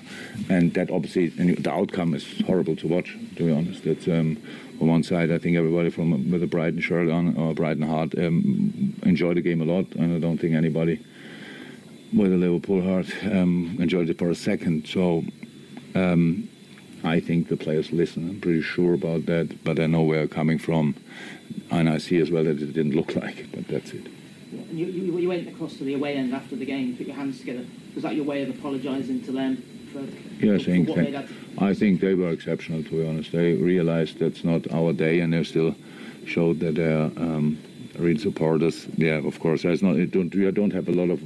How can you really show? You know, say thank you. But yeah, that was my way to do it. Jim White. Jürgen, you uh, midway through the second half, you brought four substitutes on at once. Uh, I just wondered, have you ever done that before in your career? I think this was the. I, I said before. Um, I don't know. Four at once we cannot change four so long, so that probably not. So exactly, we only can do it since a few uh, months. Uh, probably not, no. But three in once, I, for sure I did. Um, and um, yeah, just fresh legs, not getting into, you know, we have these situations today, you saw it. We are a team, you lose, we don't foul usually, like harsh or whatever, but we got yellow cards, and you could see frustration was involved in that. And two yellow cards, we thought, okay, come on, we don't make it worse with getting a red and, and stuff like this. So that's, we, and it was clear. It's so, it makes absolute sense to talk about it, but it was really, would have been really necessary to play real football, play a man marking system. You have to move, you have to play, you have to pass the ball and stuff like this. So we have footballers out there. So we tried. We, we said, okay, come on, give, bring on fresh legs and, and, and let's play a little bit. In the end, nothing worked out today. But um, I think always in the little football playing moments, I think everybody could see how, how, how close we were to, to cause more problems than we did. It was first half a situation after two, three passes. Um, the centre half defensive with a long big toe if you want. If that's if he doesn't reach the ball then Cody is alone in front of the goalie stuff like this. So we, we didn't have that. I, I don't expect anybody to remember good situations from our game. What I remember is one one situations Brighton going on the goalie or going on the centre half. So that was the story of the game. And um, that's why when, we, when you lose the balls in moments where it cannot be really protected. That's why it looks we stand on two feet and it just passes full throttle speed. Um, yeah, I have nothing good to say about this game. Well, there you go. A, a very deflated Jurgen Klopp. Normally, he's got something you know, normally he's an attitude guy. He's a he's a pump yourself up guy. Uh, but in that one, you could just see the lowest point so far. And I think many Liverpool fans would agree with that because, um, yeah, Liverpool were cut open pretty easily uh, several times, and Brighton, yeah, thoroughly, thoroughly deserved um, their victory. Uh, and well, here we go. Here we go. Let's go to the other side of the coin. The uh, happy coach of Brighton, uh, Roberto De Zerbi. It's a good day, no? Uh, I think uh, uh, two different uh, games in two different moments for us. Now I think uh, we are improving uh, in quality of play. We are we are clear. our idea is very clear, I think, and um, we are improving in in all aspects. No. Jim, were you surprised how your tactic worked really well, getting Mitoma in behind the Liverpool defence? Were you surprised how often he found space and time there? No, surprise no, but surprise uh, uh, for the tactic different tactical disposition of the the, the Liverpool, no, because Liverpool uh, they were different uh, in different position. For example, Alexander Arnold in the first half uh, was higher. they defended in three, only three defenders, but we had find a different solution. I have uh, very smart players and they understand uh, immediately when there is different situation and they know now um, they know what they have to do on the pitch and depending of the different situation um, I believe that's your first league clean sheet since the draw to Forest in October. How pleased were you with that? Obviously three goals, but how pleased were you with the defensive performance? Yes, I, I I like when uh, when there is a clean sheet. We we are working uh, in uh, when I'm speaking about the quality of play, I uh, my focus is when we have the ball, but uh, when uh, also when we we don't have the ball, no. And today, I think we play well with and without the ball. And on the defence, was there any issue with Lewis Dunk at the end? Um, obviously, he went off when you were defending the corner. Was there any injury issues or anything? No, because uh, um, he has a he had a yellow card, and the, f- the last uh, ten minutes, five minutes, I don't know. Uh, I didn't want to, to take a risk, and uh, I wanted to give the the possibility to to restart the, the season of uh, to to Webster, because Webster Webster is a a really important player for us. Sorry to ask you about this after such a fine performance, but it's my understanding uh, Leandro Trossard left the UK yesterday. Were you aware of that after you decided to drop him? Eri a conoscenza che Trossard abbia lasciato l'Inghilterra? Yes, yes. But I want to answer clear about Trossard. Uh, in this moment, I am thinking uh, to Trossard to Leo uh, because um, uh, I'm sorry for this situation. I think I didn't make mistake with him. Uh, the people who work in uh, inside of Brighton know very well the situation. Uh, I'm fine with myself, and uh, I'm open to wait him, and I open to.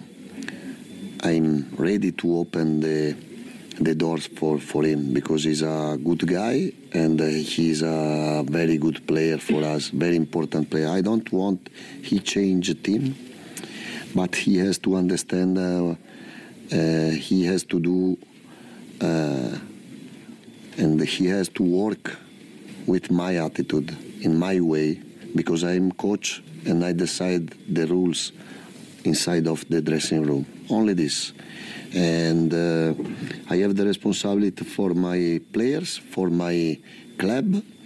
I'm honest. I'm very clear. When I want to, to say something, uh, I I speak. Uh, I used to speak uh, inside of the family, and our family is the dressing room. I don't want to speak about the communicate of uh, his um, agent because I don't know him. I know only Leo, and I I am ready to listen him without problem because uh, the situation is a very important situation. It's not a bad situation. It's a great situation because if we learn, if we improve what is and what will be our way, we can only improve. And to achieve the result, the important result, to achieve our dreams, uh, we have to know we have only one way to be um, to be open to improve, to be ready to work hard because we are Brighton and to be to to play in Brighton. We are a a, a team of level uh, medium level of this uh, this competition, and uh, and so we have to work and to think before to the team than uh, ourselves. Well, there you go. There's uh, ultra happy Brighton coach Robert De Zerbi. Jeez, I hate to hear him when he's depressed. Bloody hell. Well, he, well, he kind of was a little bit depressed towards the end there. 'cause He was talking about uh, the Tro- Trossard, I think it is, the, the Trossard, Belgian yeah. Trossard, the Belgian player. Yeah. Who there was a bit of a fallout between them, but he was pretty much saying like, look, he he can come back, but he has to understand that I am the coach and I set the rules. Yeah. Which I know, I know you've been a Chelsea man. You're not a big fan, but I kind of go back to the, the Sir Alex Ferguson mentality, Yes. and I kind of I, I see why he's so respected, but I guess it's kind of one of those old school values, which uh, I guess if you kind of implement today, it will kind of kind of you'd be seen as being a bit too harsh. But that's almost if you want to be part of a winning culture and winning football That's team, right, that's how you need to be. Yeah. I mean, the reason people like me who are Chelsea fans or other fans don't like Sir Alex Ferguson is because he was so successful with United. That's pretty much it. And, you know, he rebuilt that side multiple times, which is incredible. He's an amazing manager coach. I just, what I didn't like was he, in my opinion, he did have a lot of influence on refs at home games, especially, you know, if they needed 15 minutes of extra time, they got it. You know, or whatever it took. Uh, I'm, I'm exaggerating, folks, but yeah, no. In terms of um, as a manager, I mean, you just, you just had a little story there, Ben, about what he did after the um, Champions League Cup final in, in 2009. Yeah, so Yeah. I was listening to a story that Gary Neville was telling, and he, it's real quick, he said that he went to the training ground for, for a couple of days after they won the Champions League final in 08 09. I think it was against Chelsea, but carry on. And he said that John Terry slipped. He said he Carry on. went there to get his boots, and he said Sir Alex Ferguson was there at six o'clock in the morning. Days after, he said he should have been on holiday. Amazing, eh? I've actually got another story, but we're Oh, running yeah. out of time. So. Ah, God damn, we haven't got time for it. Uh, No? yeah, we'll, we'll tell it real quick. So there was a story where lots of the United players every week they got to sign, you know, balls for charity and things Of like course, that. You know, yes. you do your charity stuff. Yeah. And it, a couple of the players were getting a bit relaxed about it, and uh, Roy Keane noticed that only five players had signed these balls that were going to charity. So he went and told Sir Alex, Oh, and dear. Sir Alex went into the office and he absolutely berated the players, Nice. trying to set tell them like, this is what you, you know, you guys have to do this. Yeah. Um, and that's just part of that culture thing. He said, like, if you want to be part of this big club, you have to have this extra responsibility, and if you don't want it, you can get out. Oh boy, I bet you, I bet you didn't want to be uh, outside of that five if you hadn't put your name on that. Oh, but that's, I mean, I mean to be, to be fair to um, uh, Roy Keane, he was pretty much Sir Alex on the field, wasn't he? He literally was, you know, he was the general, the boss, etc. Uh, anyway, we got to take we, we got to take another break, Benny. All right, we'll take another break. Back after that. Songs from movies. There you go. Pretty Woman from Pretty Woman. The Big O, Roy Orbison. Great choice. Great choice, Ben. If you've got any um, songs from movies, please let us know. Double eight, double three, double eight, double three. We will try and find it for you and play that for you. Um, that is what we will try and do. Uh, Benny, you mentioned, uh, what did you mention? You mentioned we need to take another break, didn't you? Do you want to do that now as well then? Oh, God damn it. Okay. Five minutes to two o'clock here on SENZ. Stand By Me, of course. What a fantastic song from the movie, of course, Stand By Me. Keep those ones coming in, folks. Double eight, double three, double eight, a double three. If you've got a song from a movie uh, that you'd like to hear. After two o'clock, uh, we'll be talking to Brett Phillips, uh, commentator here. He'll be commentating the Aussie Open, uh, which starts tomorrow. Uh, tomorrow uh, in Aussie from nine o'clock tomorrow night. Is that right, Benny? I think Brett will be doing the live commentary for the tennis. Yeah, so throughout the next couple of weeks at from 9 p.m. I don't know till when. I think it might vary every night, but we do have live coverage of the Australian Open here on SENZ. That's pretty cool. A lot of those games go will go late, so I reckon you know like eleven o'clock over there is like one o'clock here. I reckon he could be here to like two, three o'clock, depending on how long the games. Because they're five setters as well. Let's not forget that. Yeah, well, I don't know exactly what capacity the whole thing will be done, but yeah, we will Mm. have some form of coverage on there. And Brett Phillips always leads the way. He's always a good chat. Nice. And Ben, I just thought of um, uh, songs from movies. I thought, have we? Got, has anyone suggested um, uh, from the Breakfast Club? Don't you forget about me. Has anyone? That is on my list, and it's ironically placed right by Stand By Me. Oh, I'm loving it. I love that. I mean, that movie. What a great movie. Absolutely great movie. Anyway, we'll be back after two. Two o'clock here on SENZ. Dean Butler with you here until three o'clock, along with producer Big Ben Francis. The theme today is songs uh, from the movies. Give us a text double eight double three if you've got a song from a movie that you'd like to hear. That, of course, is the classic from the good, the bad, and the ugly. Ennio Morricone. It's the theme tune. I don't know if it's got a name. Has it got a name, Ben? It's just it's just the theme to the good, the bad. How I know it as well. The old spaghetti westerns from back in the day. So you keep those ones coming in, folks. Double eight, double three, and we will try and find them for you. Um, of course, the um, tennis here has just finished in New Zealand. The ASB Classic starting up tomorrow. We have the Aussie Open Uh, kicking off, Brett Phillips from SEN will be doing the commentary for us. You'll have it here live from nine o'clock uh, tomorrow night for the next couple of weeks. And we have got him on the line as well. Brett, uh, good afternoon to you, mate, and uh, happy Sunday. Yeah, thank you very much. Uh, likewise, yes, it's uh, the calm before the storm, the Sunday before the Australian Open. So yeah, it's uh, going to be uh, madness the next two weeks. Yeah, I bet it is, mate. Hey, before I ask you about the Aussie Open, can I just ask you? We've just had the ASB Classic, you know, the men's and the women's finish here. Does that get much yep. traction in Aussie or much notice? Do people look at those results and go, ooh, or is it just kind of another event that happens before the Aussie Open? No, look, I think if you if you follow the sport really closely, uh, people are keeping an eye on every match being played and results, and I, I suppose you call them the uh, a kind of word, yeah, the tennis nuffies, if you like, who, Yeah. are, who are all over it and breathing it. And I've got to say, and uh, we, you know, for the first serve, big part of SEN.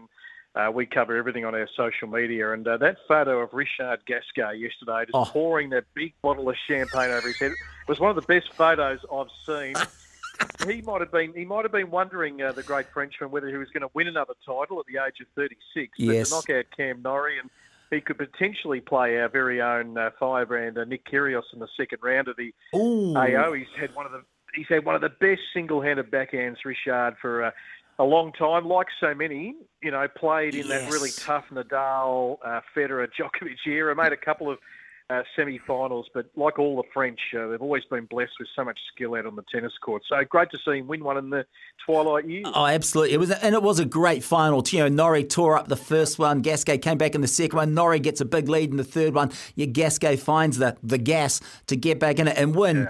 Great game. But of course, you know, Cameron Norrie with his New Zealand you know, history, you know, he lived here for a long time. His parents still live here. He had a lot of home support. and I don't know if that w- worked for him or against him. Do you think sometimes that can put more pressure on you?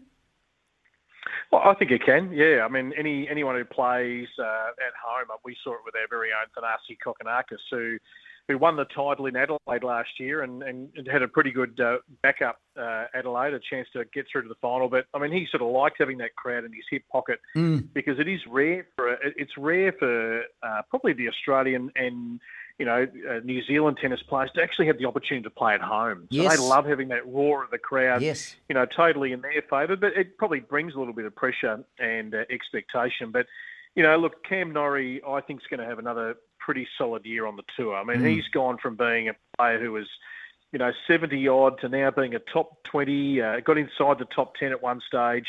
I love his backhand, particularly that cross court backhand. And he's um, he's a good, solid pro. I love his story. It was Mm. a South African link uh, to New Zealand to representing GB. And uh, I know he, you know, he'll take every opportunity to get back to New Zealand and play. Yeah, that's right. I mean, it's a bit, it's a bit of a double-edged sword for us. You know, we're great that he, we're happy that he's doing so well, but you know, obviously we're a bit upset that he, you know, had to go to, you know, go under the Great Britain flag to carry on his career. But Yep. from what I know about it, that kind of he kind of had to do, make that decision.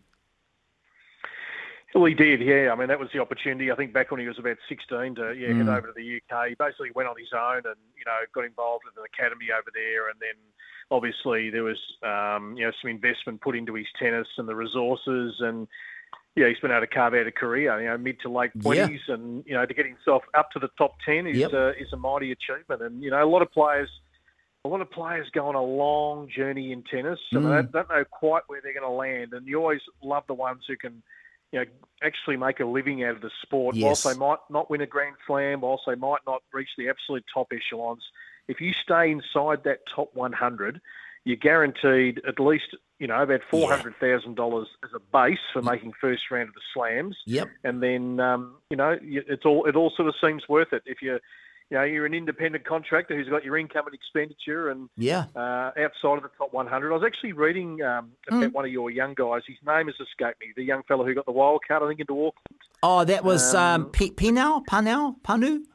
Uh, yeah, yeah, yeah. I I was reading. I was reading his story today, and that that typifies.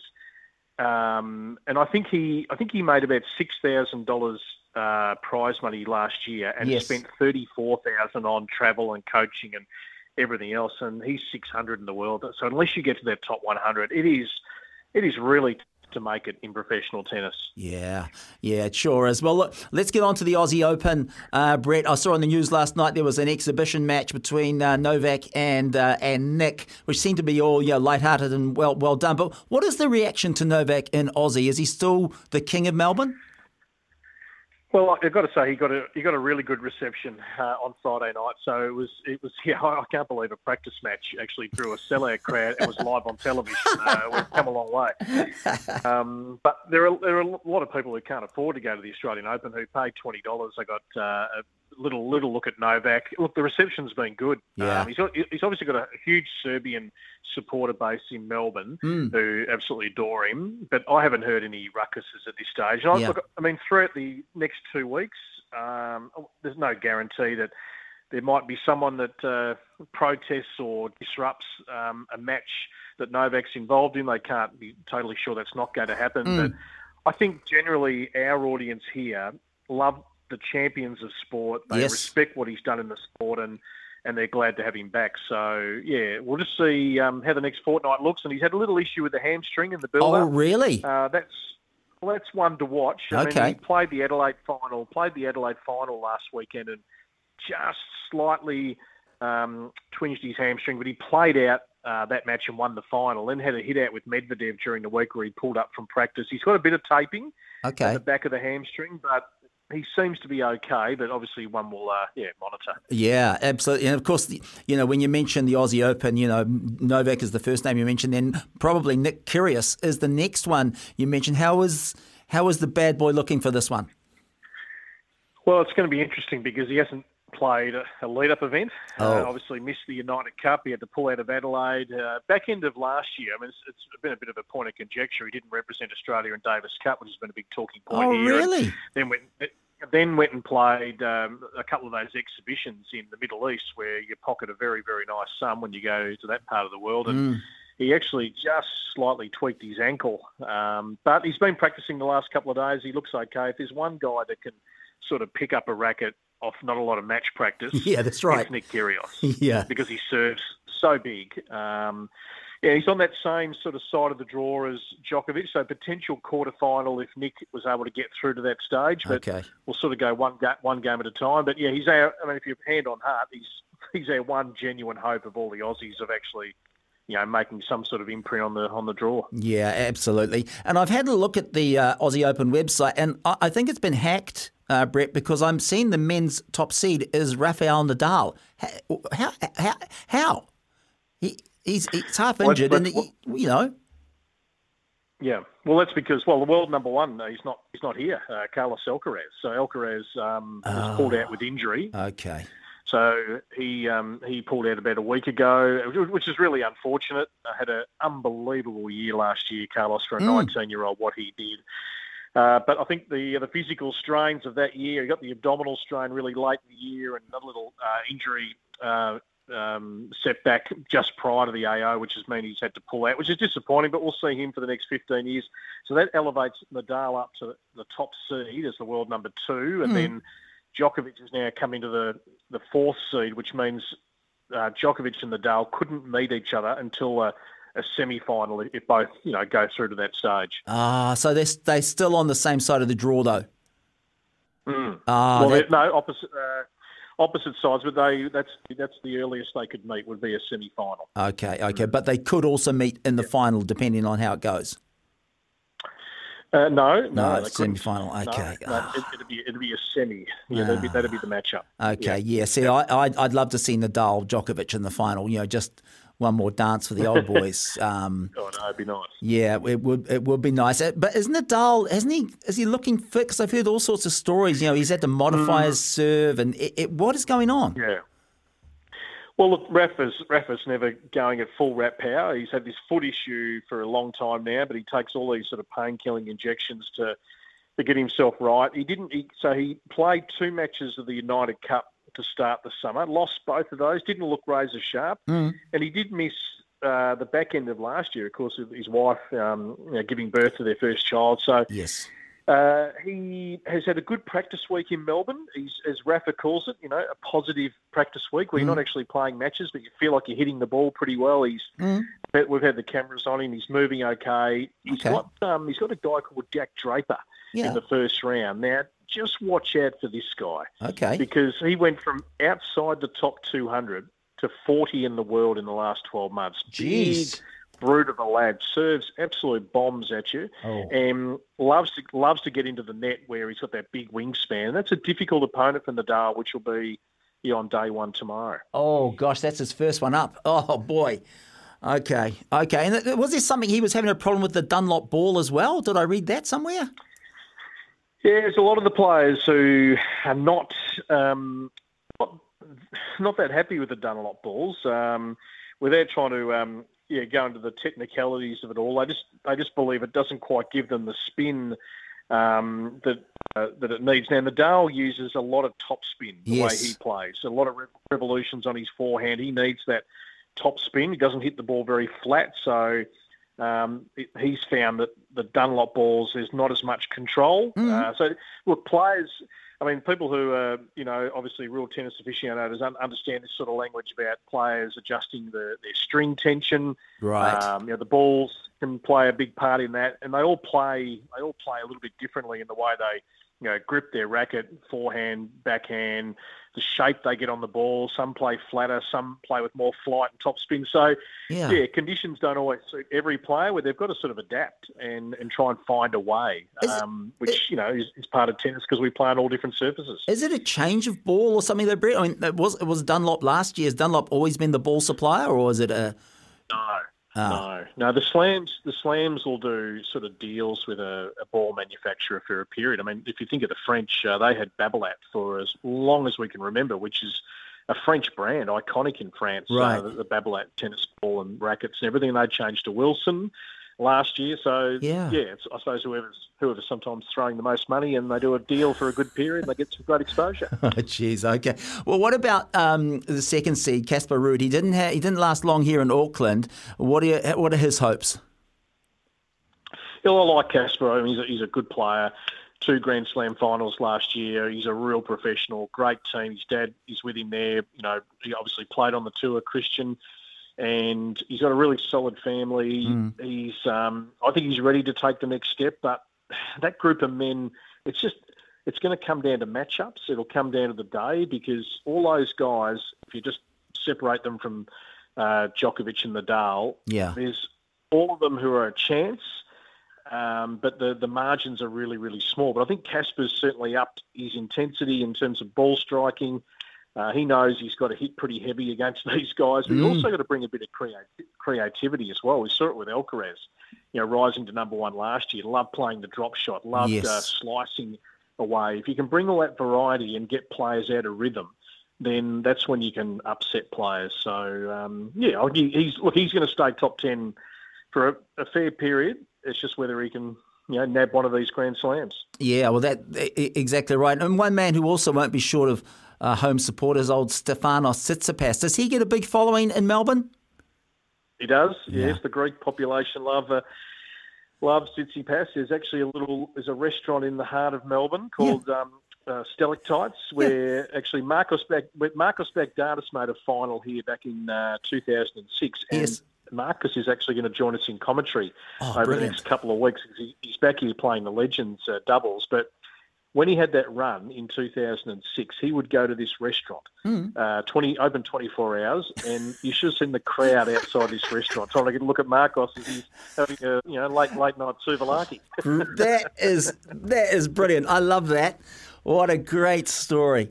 Oh, fantastic. And what about some of the other names that we often hear, like you know Medvedev and Zverev? How how are they coming into the Aussie Open this year? Well, Zverev's the interesting one because we he had that horrific uh, injury against Nadal at the French last year when he, um, you know, uh, really damaged the ankle, Achilles uh, severely. Was you know taken off on a, a wheelchair, and we haven't.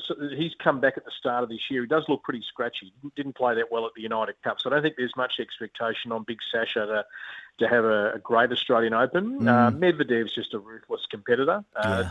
Didn't have his best didn't have his best slam year last year, um, Daniil, but you know I think he's going to be right there when the whips are cracking in the second week. And you know there's Andre Rublev who's trying to get past the quarterfinal stage. Berrettini, big hitter. uh, just watch out for this young boy from Denmark, uh, Holger Rune, who's an absolute superstar in the making. Um, you know, former junior number one, rose to the top ten at 19 in the last 12 months. I know Okay. everyone's sort of talking, everyone's talking about Alcaraz, but Rune is. Uh, that could be a potential Kyrgios third round, which would be a bit of fireworks. He's a bit of an Ooh. agitator, the young man. Doesn't mind just pricking the needle a little bit. I like that. I'll keep one out for old Holger Rune. That sounds really good. And what about on the, the women's side as well, um, Brett? Of Mm. course, with us, Coco Gauff was fantastic here in Auckland. She had a magic tournament, won it convincingly, was easily the best player here, but also for an 18 year old, incredibly mature. I, I really think uh, Coco's ready to strike uh, this year. And it, it is funny because we keep thinking of her as this sort of seasoned player now. Then you look Mm. at her age and "Oh, she's still only, still only 18. It's quite remarkable. Yeah. What she's achieved. I mean, we first looked at her at, what, I remember seeing her at Wimbledon when she was uh, 15, Mm. uh, playing against Venus Williams in the main draw. And yeah, maturity beyond her years. Look, the women's, I've got to say, probably lacking a little bit of star power this year. You've got Iga Mm. Who's the clear world number one by about 6,000 points. And then Wow. you've got this big pack. If you're looking at that pack of players, Coco is the one who's got probably the most upside Mm. um, to her career. So yeah, good win. I did watch you know a few of her matches in Auckland, and Mm. she was pretty solid. So you know, one Grand Slam final at Roland Garros uh, last year. I think she can maybe get to a couple uh, this year and, and leapfrog. Yeah, a few of those players in front of her, but yeah, still 18. You know, she's got a lot of time to make her mark on the sport if she hasn't already. Yeah, absolutely. I, I definitely think she's a she's a hope. And what about um, uh, Emma Raducanu? Is she fit to play or not? Because she obviously injured herself here. Yeah, we had media day here yesterday, so she did front the media. She declared that um, she's feeling good. She's obviously been doing a hell of a lot of work in the last week to recuperate that uh, that uh, ankle, Oh, and good. you know, lot behind lot behind the scenes. Obviously, the players here. I mean, they've got access to. God, everything you know, medical, medically they need to get themselves right. Hyperbaric chambers, everything else you need. So, look, she's declared herself de- declared herself ready to go. But gee, you get into a Grand Slam match and it'll test everything physically. So yeah, we'll uh, we'll just see where she lands. But um, it's it's nice actually that for Emma because when she won that US Open, she was put up in lights, and I, I felt a little sorry for her in a way because. You know, you, you sort of achieve a result like that way before time that you Mm. probably should, and then suddenly the expectations are that you have to maintain that. And she's sort of gone away, trying to figure herself out. A few different coaches, uh, but just trying to be a normal girl as well. And it's, I think, I think the tennis world done a pretty good job just to take a little bit of pressure off her to go. Well, that was that was an exceptional performance that will never be repeated at the US Open as a qualifier Mm. at 18. Let her now just develop and grow and have her ups and downs and see where she lands. But yeah, we'll um, yeah we'll get a feel when she plays in the next couple of days. Absolutely. And as you say, this women's uh, this year, it does seem way more open because of the names who aren't there. You know, Naomi Osaka's not there. Ash Barty's not there. Serena Williams Hmm. isn't there. You know, there's is is Venus Williams there or is she wild card or anything? or Well, Venus had to pull out because she got the injury in Auckland. oh, that's right, she got injured so- too. Yeah. Yeah, so she was. She controversially got the wild card into the Australian Open. That uh, people were up in arms about that here. That Oh. you're giving a, and, and yes, incredible pedigree, seven-time major winner, but Mm. 42 years of age. She only played four matches in the last year. She's basically been inactive for a large part of the last three years. Gotcha. And I think the I, th- I think the Australian Open wanted to recognise the champion that she's being, probably being her last, and that's Yeah. why they gave her the wild card. Yeah. But yeah, I mean, there's a lot of the debate here as, as to why. But anyway, she's not going to be here, and that's probably the last time we'll see her. I'm not sure if she's coming back at 43 next year. No, I doubt. Well, well, I doubt it. Yeah, I, I doubt it. So really, it, it's it's uh, Inga Swiatek's to lose this the women's final, a women's. Yeah, I, I think so. Yeah, and you, and you don't quite know. I mean, Iga uh, had that loss in the United Cup game back about 10 days ago to the world number three, Jessica Pegula, and that just sort of made us think, well, okay, um, it's not going to be all Iga's way, and, and, and she is absolutely the hunted, so everyone wants to take her scalp, and she had an incredible year last year. Uh, but she's only got to be about five to ten percent off, and you know one of these girls could maybe uh, maybe grab her. But yeah, until until that happens, I think she deserves the favouritism.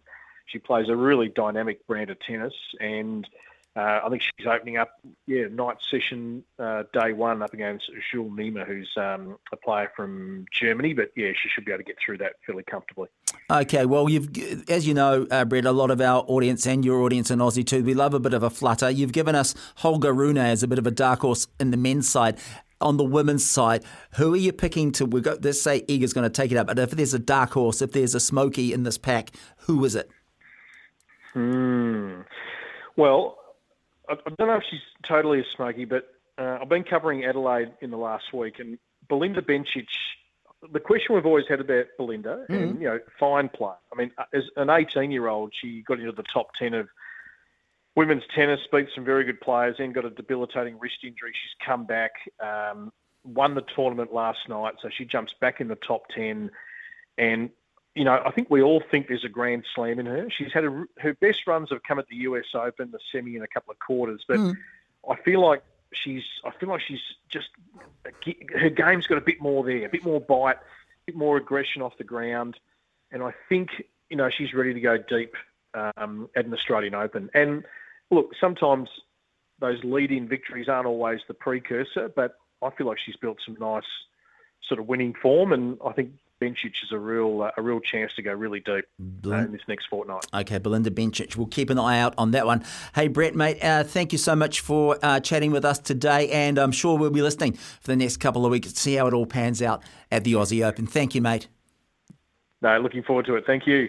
There you go, folks. Uh, Brett Phillips with, uh, yeah, some good intel there. Holger Rune is the dark horse on the men's side, and uh, Belinda ben- Bencic on the women's side. Uh, and as uh, Brett said, Coco Gauff playing well, and Iga Swiatek as well on the women's side. Unfortunately, Novak and Rafa will meet in the semi final. Boo! Um, love to, to have been uh, the final. Anyway, we better take a break, Big Ben, and we'll come back after that with some of your thoughts for songs from movies.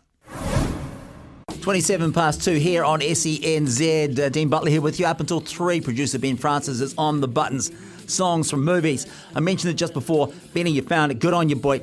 Don't you forget about me from The Breakfast Club. What a great movie that was. Awesome movie. That last scene where old, he's walking off the break, the, the, the gridiron pitch raises his arm like, ah, awesome. Absolutely wonderful. Thank you, Ben. Uh, a few texts have come in too. Oh, here's a good one. Uh, from the movie Easy Rider. Born to be Wild by Steppenwolf.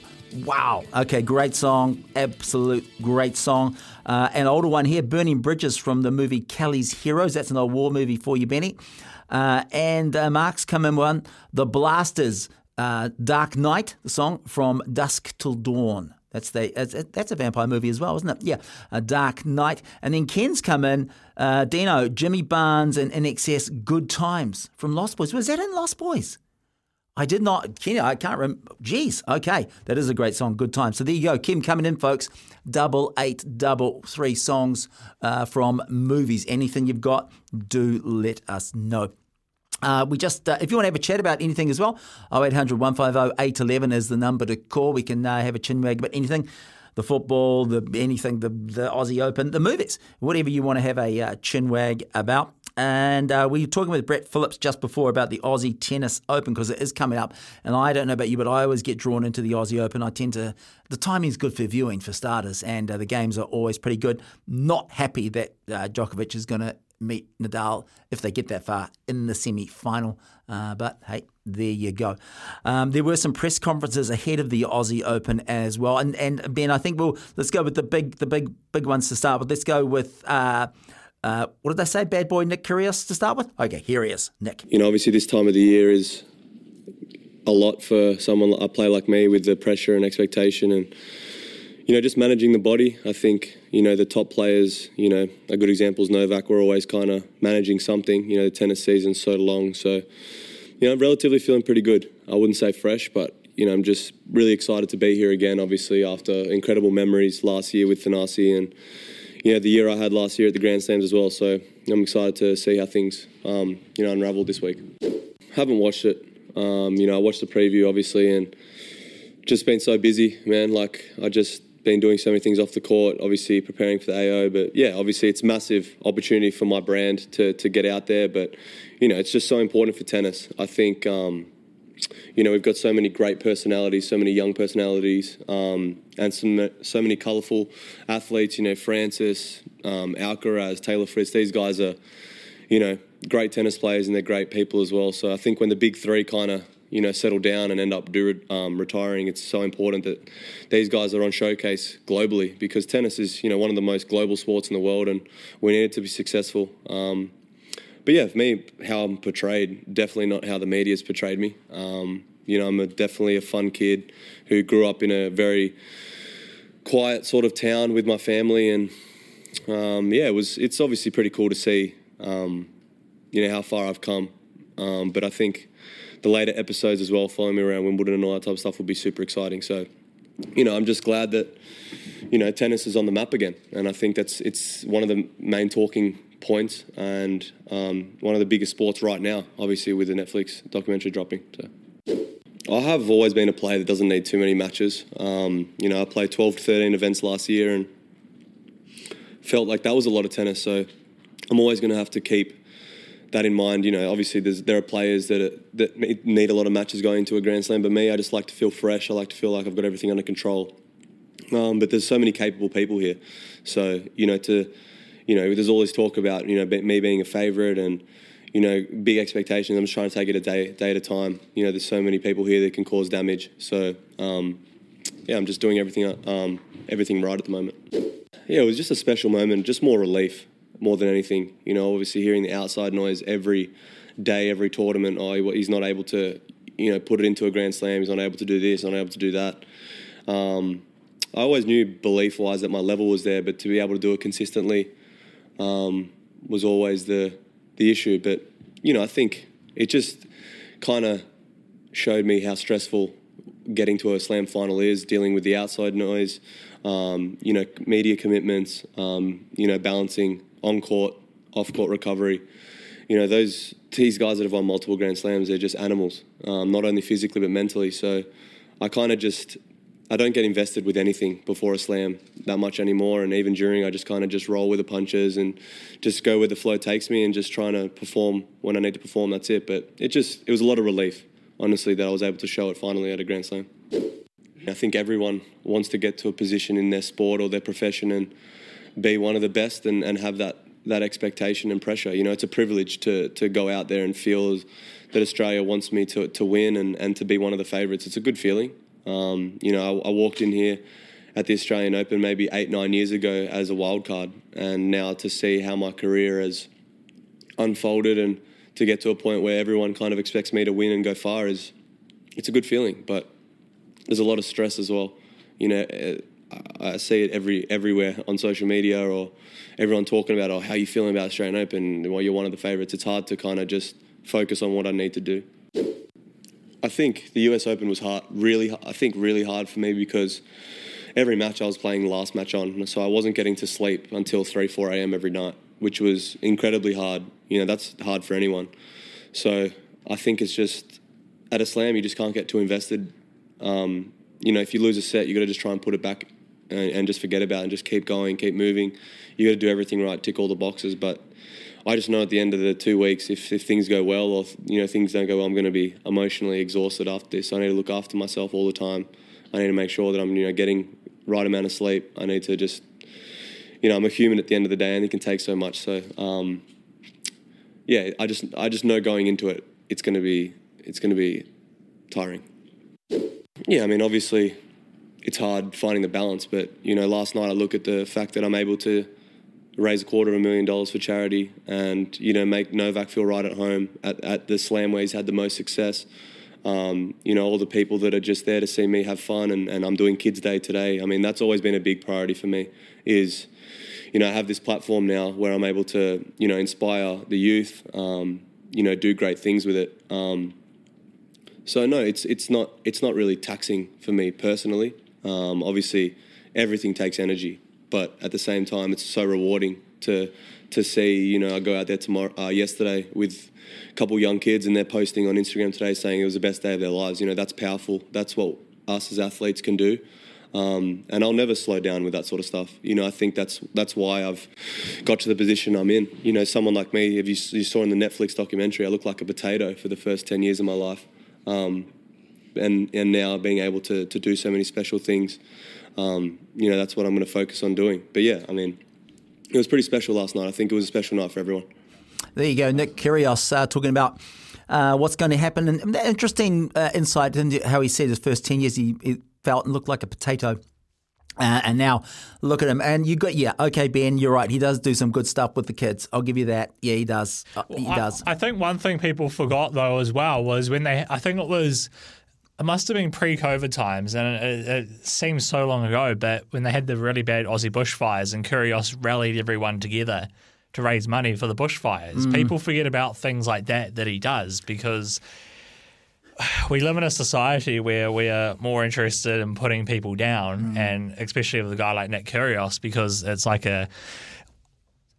I'm more curious to know though whether it's people actually genuinely dislike him, Mm. or whether it's like a bandwagon kind of thing. Oh, people just jump on because everyone else says. Yeah, and that, that, and, and that's what social media does because Yeah, every time you go on social media, everyone's like Nick Kyrgios this, Nick Kyrgios that. So then we're like, oh, then you kind of think that in your mind. Next time you see him and you see him blow up, you're like, oh, you know that person with Mm. you know one Twitter follower, you know, said that. So I must be equally outraged because I have 17 and my opinion matters so much. And then we have media outlets that decide to pick up on people's tweets like this. But that but that's what it comes down to. Like how many people out there actually genuinely dislike Nick Kyrgios? Is it because, is it because they have a legitimate reason, or is it because it's the whole thing? Because everyone else does. You know, let's all hate on him too. Yeah, look, that could definitely play a part of it. I certainly don't like, as I said before, some of his behaviour uh, to his to the box, to the people, his family. But if they're going to take that, then they can take that. Um, Well, it's a bit like Novak, I guess, because he's a bit the same. He's always oh yeah, but not to the level of Kyrgios does to his box. He's always shouting at them. You know, it's it's it, it annoys me. But at the same time, if his people in those boxes are happy to do that, to let him vent, if that helps him win games, etc., then they must be happy for that. A- absolutely. But uh, we shall see. We shall see. Keep your um uh, songs coming into it for songs from movies. Double eight, double three. We got to take a break, Benny. We'll be back after this.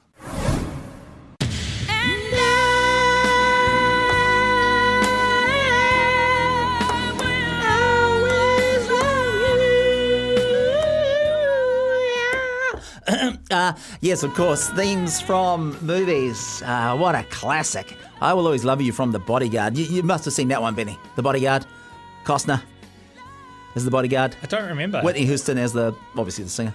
Don't remember. And you know who wrote the song originally, don't you? You know that one. I have someone to tell me the story, yes, Yeah. but the name does elude me. It's Dolly. Parton. That's right. Yeah, but what a great song.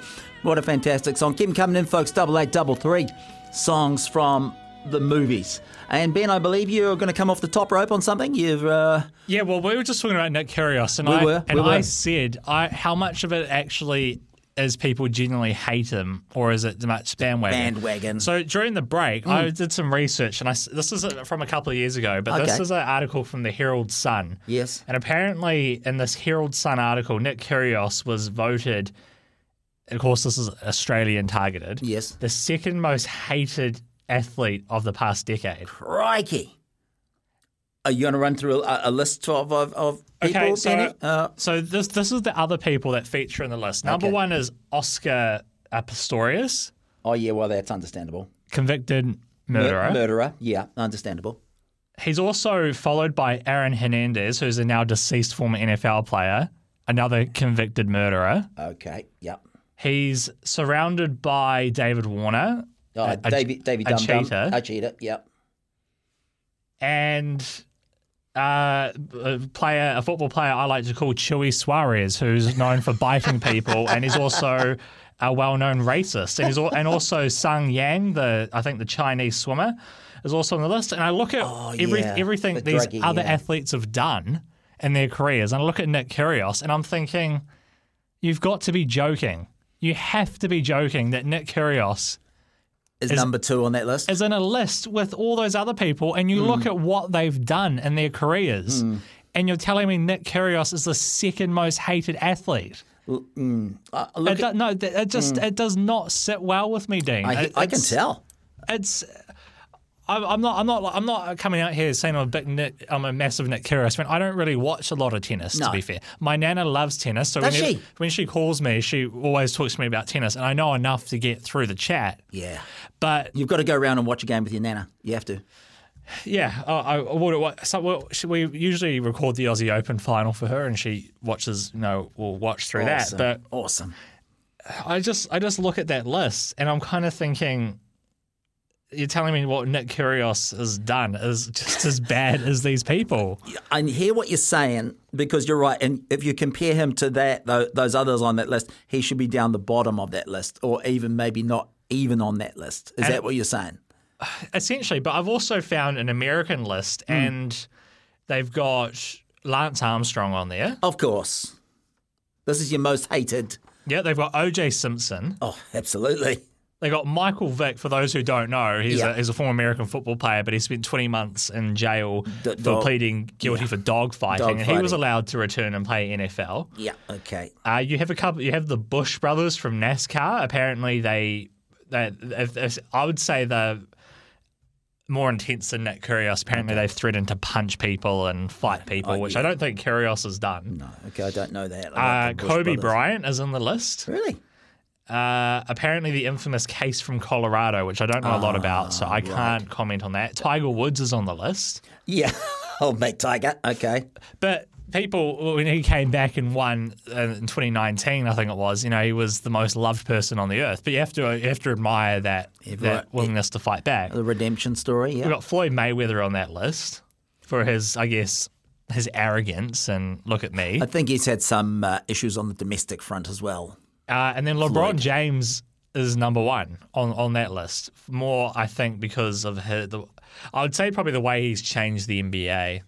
I'd probably say more. That's probably more what it is. I thought he would have been forgiven because he went back to Cleveland, didn't he?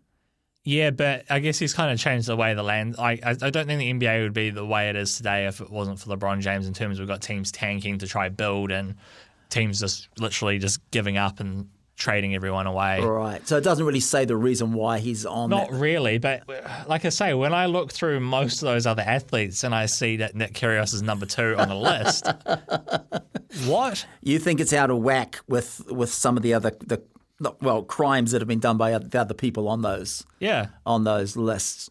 Yeah, look, he they probably are. They probably are. But if you've got any thoughts, folks, 0800 150 811 or text 8833. We've got to take another break. Back after this. You've got to cut Footloose from the movie. Footloose. That's our last one for today, Benny. Thank you so much. What a great, great theme it's been today, Benny. Um, Well, I'm, I'm going through till 3.30, mate, so there's going to be a couple more still to come. Oh, there you go. So you want people to keep texting in? Oh, of course. Yeah, okay. So keep texting in, folks, after three, double eight, double three. Benny will keep rocking the big top. I have to leave at three. I've got something else on, uh, but Benny will keep rocking. Had a couple come in here, Benny. Guys, one of the best songs of all time. This from Graham from uh, the Wairarapa. Low Rider from A Knight's Tale. So that's the. Um, Is that Owen Wilson? A Knight's Tale. No, that's Heath Ledger, isn't it? A Knight's Tale. Is that? I'm probably getting completely mixed up. Yeah, we might be getting our movies mixed up, but look, we're not, we're not sure. But um, a, a great movie either way. Uh, Graham, thank you so much for that. No, you're right. It is Heath Ledger. It is Heath Ledger. I just remember seeing the cover like a guy looking like Owen Wilson. Owen Wilson. Yeah, Owen Wilson's been in a lot of good films too. Um, old Owen Wilson. Oh, he was the voice of uh, Lightning McQueen, wasn't he, in Cars? That's correct, sir. Yeah, yeah, absolutely, absolutely. Hey, look, folks, it's been a pleasure. We've got to wrap it up, any, don't we? We've got about uh, about a minute left. Yeah. Uh, it's been another great day, and whoever And- texts through saying we need a regular slot, as I said, just let the boss know. Let the boss know. And if I do well enough on my own, definitely let him know. Absolutely, Benny. Absolutely. We had a lot of, uh, well, thank you to our guests today as well. David Choate, of course, talking all things uh, football. And if you're um, a Liverpool fan, I hope you're uh, commiserating this afternoon. If you're a City fan, you're probably doing the same. If you're a United fan, you yeah, once again, you're going, yep, we got the rub of the green at Old Trafford. What a surprise. Uh, well done to you. Uh, and Phoenix, of course, what a great result for them. The, their roll continues. Good stuff to Phoenix. Uh, Brett Phillips, we are talking the Aussie Open uh, with Brett before, and he gave us a couple of. Um, couple of dark horses from the men's side, Holger Rune. So if you want to like um, a bet with the better odds, maybe Holger Rune. Uh, the unfortunate news was that Novak Djokovic and Rafael Nadal are on the same side of Is, the draw. is that player on the in the men's draw? in the men's draw, I should have been more specific. Yeah, no, I was just checking Yeah. because it sounds very like very like Hercules. does it really? Holger Rune. so he's on the men's side, and on the women's side, it was Belinda Bencic. Okay, so because the, women's the women's draw this year is wide open. You know, there's no Serena, there's no Naomi Osaka, there's no Ash Barty. It's wide open. So Belinda ben- Bencic and or Coco Gauff were his kind of smokies. But anyway, that's it for me, folks. Have a good one, and uh, Ben, we'll see you next time. No idea when that is, mate. You know how it works here. You get Cheerio, the, mate. You get the text. Cheerio. Have a good one, folks. See ya. One minute after three, you're listening to Sunday afternoons here on SENZ. Ben Francis will be with you for the next half hour before we then cross to Australia for some Big Bash cricket. Hobart Hurricanes up against the Sydney Thunder coming out for you very shortly. But our music theme for the day has been from the movies. We've had some great suggestions come through on double eight double three, so keep those coming through. That one, of course, Blaze of Glory by Jon Bon Jovi, and that was from Young Guns 2. I think they came out in 1990. So, as I say, keep those suggestions coming through, or you can give us a call 0800 150 811. Now, we did have a lot of uh, audio prepared to play out during the show, but Dean and myself, we got talking quite a lot. Dean's had to shoot off uh, so that's why you've got me for the next half hour. But we, we had plenty of audio lined up to play. Lots of football from the, all the results overnight in the Premier League and also from the Australian Open tennis, which begins tomorrow. And from 9 p.m. tomorrow, uh, tune in for live coverage of the Australian Open. But firstly, we'll just quickly touch on those Premier League results from overnight. Aston Villa yesterday, sorry, beat Leeds two goals one. Then Man United beat Man City in the big Manchester derby. We'll hear from Erik Ten Hag very shortly. Wolves out of the relegation zone, a 1 0 win over West Ham. Nottingham Forest 2 0 over Leicester City. The Forest resurgent continues. While the the, the, the sorry the decline for Liverpool keeps on going, losing three 0 to Brighton. Southampton still on the bottom, but getting a nice win over Everton two one, and then Brentford beating Bournemouth two 0 But their big game, the big talking point from overnight was the Manchester United win over Man City. And let's hear from Manchester United manager Erik Ten Hag. Uh, we improved. That- that's that's obvious.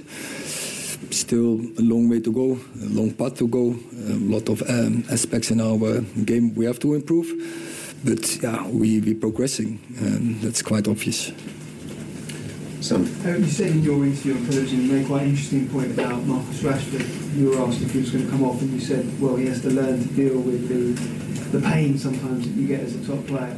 Is that what he did today? I don't think I said he has to learn with, with it. I think he learned already, and he knows how to deal. He knows that in top football, you have to suffer, you have to sacrifice, you have your painful moments. Um, especially a player like he is, he's unstoppable. Then um, opponents will go tough against him uh, to, to, to stop him. Uh, but yeah, you have to deal with it, and I think he's capable of it. Uh, he keeps investing, he keeps going, he keeps focusing uh, for his chances, and in the end, he got, got rewarded, and the team got uh, got a reward. Sorry. Erik, can you talk us through that moment when you were about to send on Martinez and McTominay and then United scored those two goals? What, what were you thinking there and how did United come back in this match? of course, you always think about uh, um, when how you can change the game. And uh, after halftime, we, I think we didn't came out well. We can also say that City changed something what gives us problems. We struggled in the game, and then you analyze the game and you try to get back the control of the first half because I think the, the first half we, we played really brilliant. It was so good defending, organization, tactical. Um, they they did so well. The team so proactive from a good block, and then in the break we create good opportunities and chances. For instance, Marcus Rashford, the one against one, and I think yeah, uh, I had the feeling in the halftime we should have have, have lead in this game. But then after half time, the team the, the game was totally different. We didn't get the press on. Rodri was too much on the ball. Uh, Walker was too much inside, and we didn't get the control there. So you try to to to to change that, and it's the same when you are you are down. You try to change the game. And first we did it with, with Garnacho bringing on, but then also in the end to bring the energy with uh, with Scott hopefully hoping on more penetration. And I would change also to bring in um, Martinez, bringing building up, and also then Shaw to the left side. Hopefully that we go more in the wide areas pe- penetrate as well. That was the idea, but it wasn't necessary because we scored in that uh, in the right moment. Uh, Erik, a few months ago, uh, people might have said or might have thought it was impossible for United to come back against City in that way, having come from behind. Is that part of the improvement you're talking about as well? Do you think the resolve of the team has changed, the, mentality? I think we often talk about in um, about teams developing. We talking about tactics or uh, tactics progressing. One of the uh, the main um, jobs from a manager, from a coaching staff, is to work on the mentality of a team. And this mentality has a lot of elements, but one of them is resilient and determination. I think um, that this team is, is progressing a lot in those facts, eh? uh, dealing with setbacks, dealing with suffering and, and uh, painful moments, um, and uh, keep going after after setbacks like a goal against. Um, uh, I think we have also players on the pitch who have the experience. They know that in one moment games can change, and I think yeah, we are much better capable to deal with such situations as a couple months ago. Jeremy. Uh, you, you've beaten um, Arsenal, City, and Liverpool now this season. Uh, you, you're going to play Arsenal again, obviously. You must be in the title race now. Even if you don't say you're going to win it, surely you are in this title race now. And fans can dream, right? United fans. Oh, the fans may dream, but we not. Uh, we have to keep uh, our feet on the ground uh, and then uh, face that uh, in our um, game has a lot to improve and still a lot to improve. Uh, it can't happen that after halftime we'll be losing so much control in a game, for instance, and then getting down is unnecessary. Uh, when we do the right things, when we follow the right rules, when we st- step up from the back in an earlier moment, uh, we can control such moment and doing the same as the first half. But yeah, that's also top football. Has, uh, small deep details has a big impact, and we have to keep working on that and keep investing in that. So Manchester United up to third on the Premier League table, just one point behind. Manchester City. Both teams have played 18 games, but that superior goal difference for Manchester City will probably help them in the long run. Uh, Michael Holsworth has texted through here on 8833 asking about who will be broadcasting the New Zealand tour of England, which gets underway. So the England are actually here for the two tests. In a month's time, I think it actually begins. So the Black Caps are up in India next, I believe. They're playing uh, some three ODIs and three T20s off the top of my head. And then they the Black Caps have two tests against England, but the Black Caps actually go to England in August. And I think at this stage it will be on TVNZ, whether it's through their website or through TVNZ Duke. Uh, Michael, I think that's still to be determined. I think they're probably just trying to work out uh, a few kinks in the in the schedule now that TVNZ have had to take the rights, but I would assume it would be on one of their platforms, whether it, let's say it's online or on the TV. It is about 10 minutes past three here on Sunday afternoons on SENZ. As I said, coming up very, very shortly, we will be crossing to Australia for live Big Bash coverage. Coming up very soon is the Hobart Hurricanes against the Sydney Thunder. And then coming to you at nine o'clock tonight, Sydney Sixers against Perth Scorchers. So those two games you have to look forward to coming up here on SENZ. But coming up after the break, we will talk some more tennis and we'll hear from a couple of the female players in the lead up to the Australian Open. From the movie Top Gun, Danger Zone by Kenny Loggins here on Sunday afternoons on SENZ. Ben Francis taking you through for the next 10 minutes. Theme songs for today, with our music coming out of the breaks, has been songs from the films. So keep your suggestions coming through. We'll, we will redo these lists at some stage. There's only so many categories you can do, but trying to do categories most nights. So any actually any categories you would like uh, me to try put together, just text them through. Let me know. Double eight double three. Be very curious to know what kind of music themes you guys would like to hear on SENZ. Now, last hour, Dean Butler spoke to Brett Phillips, who was our leading our Australian Open coverage here on SENZ. As I say, from nine o'clock tomorrow night, you will be able to hear the Aussie Open and. Highlighted Coco Gauff as one to watch at this year's tournament. Of course, Coco was in Auckland and won the Women's ASB Classic.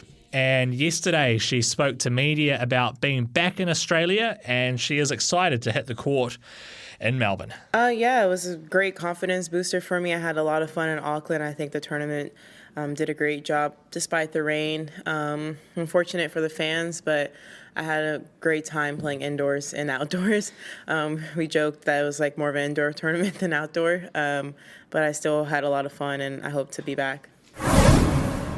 Yeah, I think I made a, a lot of improvements. It was a lot of hard work, a lot of long days, um, but I feel like I've improved a lot, and um, yeah, I really think that I had probably one of the best off seasons I had in a while. Um, now we don't know if the results will show right away for the work it has so far in the first week, but I hope it continues throughout the year. Um, but I think it really was a good off season for me. Are there any specifics you could share about what you worked on? Um, a lot of the transition game. I know a lot of people mentioned how many times I went to the net in Auckland. Um, so that was a lot we were working on, especially for me who likes to play doubles. So I was trying to transfer that volleying more into singles, especially with the way I move and hit. Um, and then serving, working on serve placement, and also the forehand, working on that and returns. Um, to be honest, this is the first. I don't pay attention to my prize money, so I had no idea how much I won. It's not something I look um, uh, look for, but um, I mean, I didn't realize the difference. But I mean, yeah, there's definitely a difference, and it's definitely uh, work that needs to be done, um, especially you know at the lower level tournaments, 250s and uh, 500s, 125s, to kind of make that more even out. Um, but yeah, I, I honestly didn't look at my prize money um, at that tournament. I just was trying to get on the flight to Melbourne, but um, yeah, I didn't realize it was that big of a difference. Matt Butterman, um, you're you've been around for a few years now, but you're still only 18. Do you feel like a veteran? Do you feel like a kid? Do you feel like a I mean, what do you what do you feel like when you're when you're walking around these tournaments now? It's kind of weird, like compared to other players. I mean, obviously I still have a lot less years than them, but there's some like I was joking about this last night. I did mini golfing with Ben Ben Shelton and Chris Eubanks, and like this is you know his first time out the country, first foot like first. Um, I think you know he played main draw at U.S. Open, but first time out the country, like, and like I was just saying, like I'm a vet compared to you, even though he's older than me, because I think I've been on tour four years now. Um, so I don't know how to feel. Like I still feel I definitely feel like more experienced and like I belong. Like I don't feel like the new kid. So, but I don't think I feel like quite a vet. But I, I don't feel like the new kid. I feel like I'm in the middle of the pack. Uh, yeah, I can just see Courtney behind. yeah, hey, Coco. Um, in terms of this tournament itself, what is the challenge of the Australian Open to you? What what yeah, what has been the struggle in the past to kind of sometimes bring out your best tennis, and what do you hope is is different this year? I think just it being the first slam of the year, you know, you everybody wants to get off to a good start. Um, so I think that's the first part is just getting over the over the nerves. Um, but I think the main thing is just accepting um, the circumstances. Um, you never know how you're going to feel in these first couple matches. Um, and especially um, just the way you know the weather is like today is super hot but the days we've been practicing has not been hot so you just you don't know what you're going to get and i think you just have to accept it and yeah really i'm just hoping to see myself on the court enjoy, being present in the moment and not looking too far in the future and i think i've done a good job with that this week and or last week in auckland and i'm hoping to do that here just enjoying the enjoying the present and not looking too far in the past or too far in the future so that there is Coco Gauff. She spoke a bit about winning the title here in Auckland and jokingly talking about how it felt more of an indoor tournament, which, let's be completely honest, it was because that week it rained like crazy here in Auckland, uh, where SENZ is based, is not too far from the tennis arena. So we we were giving pretty accurate weather reports throughout the ASB Classic. But look, Coco Gauff is one of the favourites heading into the Australian Open. She's paying ten dollars at the TAB, and the other woman, many people are very curious to know how she goes. And we were planning on playing some audio, but we won't have enough time, unfortunately. Is uh, Emma, Emma Raducanu. So Emma was here for the ASB Classic. She rolled her ankle in her second game, but she is saying that she's ready to play in Melbourne. So she was in the middle of her game. I think she just lost the second set and withdrew from that.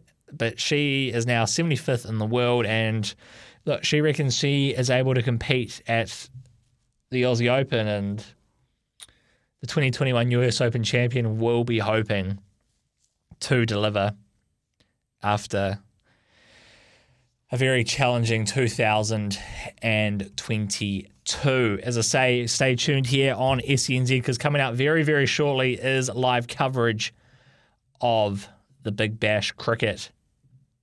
Looking forward to bringing you coverage from that. We've got two games on our schedule for today coming up very shortly at 3.30 hobart hurricanes against the sydney thunder and then at 9 o'clock sydney sixers against the perth scorchers and i will be on air tomorrow on extra time from 7 till 9 taking you through to there so we will do another music theme now you've got a couple of minutes text me through some music theme ideas a couple have come through so far so had 80s number ones come through, which is a very interesting one. So I could easily do some 80s number ones uh, tomorrow. There have been some great songs. I think, I'm trying to think, Never Gonna Give You Up. I think Rick Astley was an Uptown Girl. I think there's a couple that just spring to mind, number ones from the 80s. And the other one, which has come through, which is very interesting, is New Zealand number ones. So a couple of great categories there. So we might dish one of those out tomorrow. We will see. But as I say, any other categories you want, let me know on the text machine double eight double three about what music themes you'd love to hear on the station because we want to cater for the audience as well. I try come up with some lists, but if there are any pressing things, they can literally be a similar title thing in the in the in the song name. So, for example, you know we've done numbers and names and that. You could have things that have like run in it, or someone texted earlier about having life in the title. It could be grunge music. It could be Bruce Springsteen classes. Whatever you want, just let me know on the text machine double eight double three. But as I say, I'll be back tomorrow from seven till nine. We'll try talk some baseball. Auckland Tuatara about to play a very important clash against Geelong Korea to try and keep their playoff hopes alive. And boy, it's going to be tough because next week Brisbane Bandits are in town. So we'll try to catch up with their commentator Sam Brief, who you would have heard on the show multiple times before. And unfortunately, it's not back tomorrow. I would love for it to be back tomorrow, but. You're going to have to wait one more week for At the Oche to return here on SENZ. It is back on January 23rd at 8 p.m. But I feel like there's been quite a bit going on in the world of darts, so I am going to see if Ben Robb is available. We'll have a bit of a chat because I've got a couple of very interesting topics I would like to discuss with him, and just a couple of things I've seen circulating in and around the the darting verse, and as well, we'll probably we probably should discuss Michael Smith winning the world champs, and then less than two weeks later going and winning the Bahrain Darts Masters. He's in that much of good form. He's they always said when he wins one, he's going to be unbeatable, and that's exactly how he's playing. Uh, if you do like the NFL as well, we've got NFL on at the moment as well. I think you can actually probably go potentially go on the app and listen to that. I know we do have some NFL sometimes available to listen to. Yeah, you can go on the SENZ app and head on SEN Fanatic, and you can hear that Los Angeles uh, Chargers up against the Jacksonville Jaguars. That one is just over halfway through the second quarter, and the Chargers are steamrolling. They are charging to victory. No pun intended there. But uh, that is all for us here on Sunday afternoons on SENZ. As I say, I'll be back tomorrow. Let me know some music themes you want to hear. I really want to hear some of your suggestions for some themes we can jam out here on the station. It's a lot of fun and seeing everyone's reactions to to what everyone else has to say. But coming up after the break, Big Bash cricket here on SENZ. Sydney Thunder have won the toss and will bat first against the the uh, I was going to say the Perth Scorchers, but that's coming up later. The Hobart Hurricanes. That is all here on Sunday afternoons. We will be back tomorrow. I believe the Dream Team are back on breakfast tomorrow as well. So looking forward to lots of the regulars being back here. But that is all we've got time for on your Sunday afternoons. Catch you tomorrow.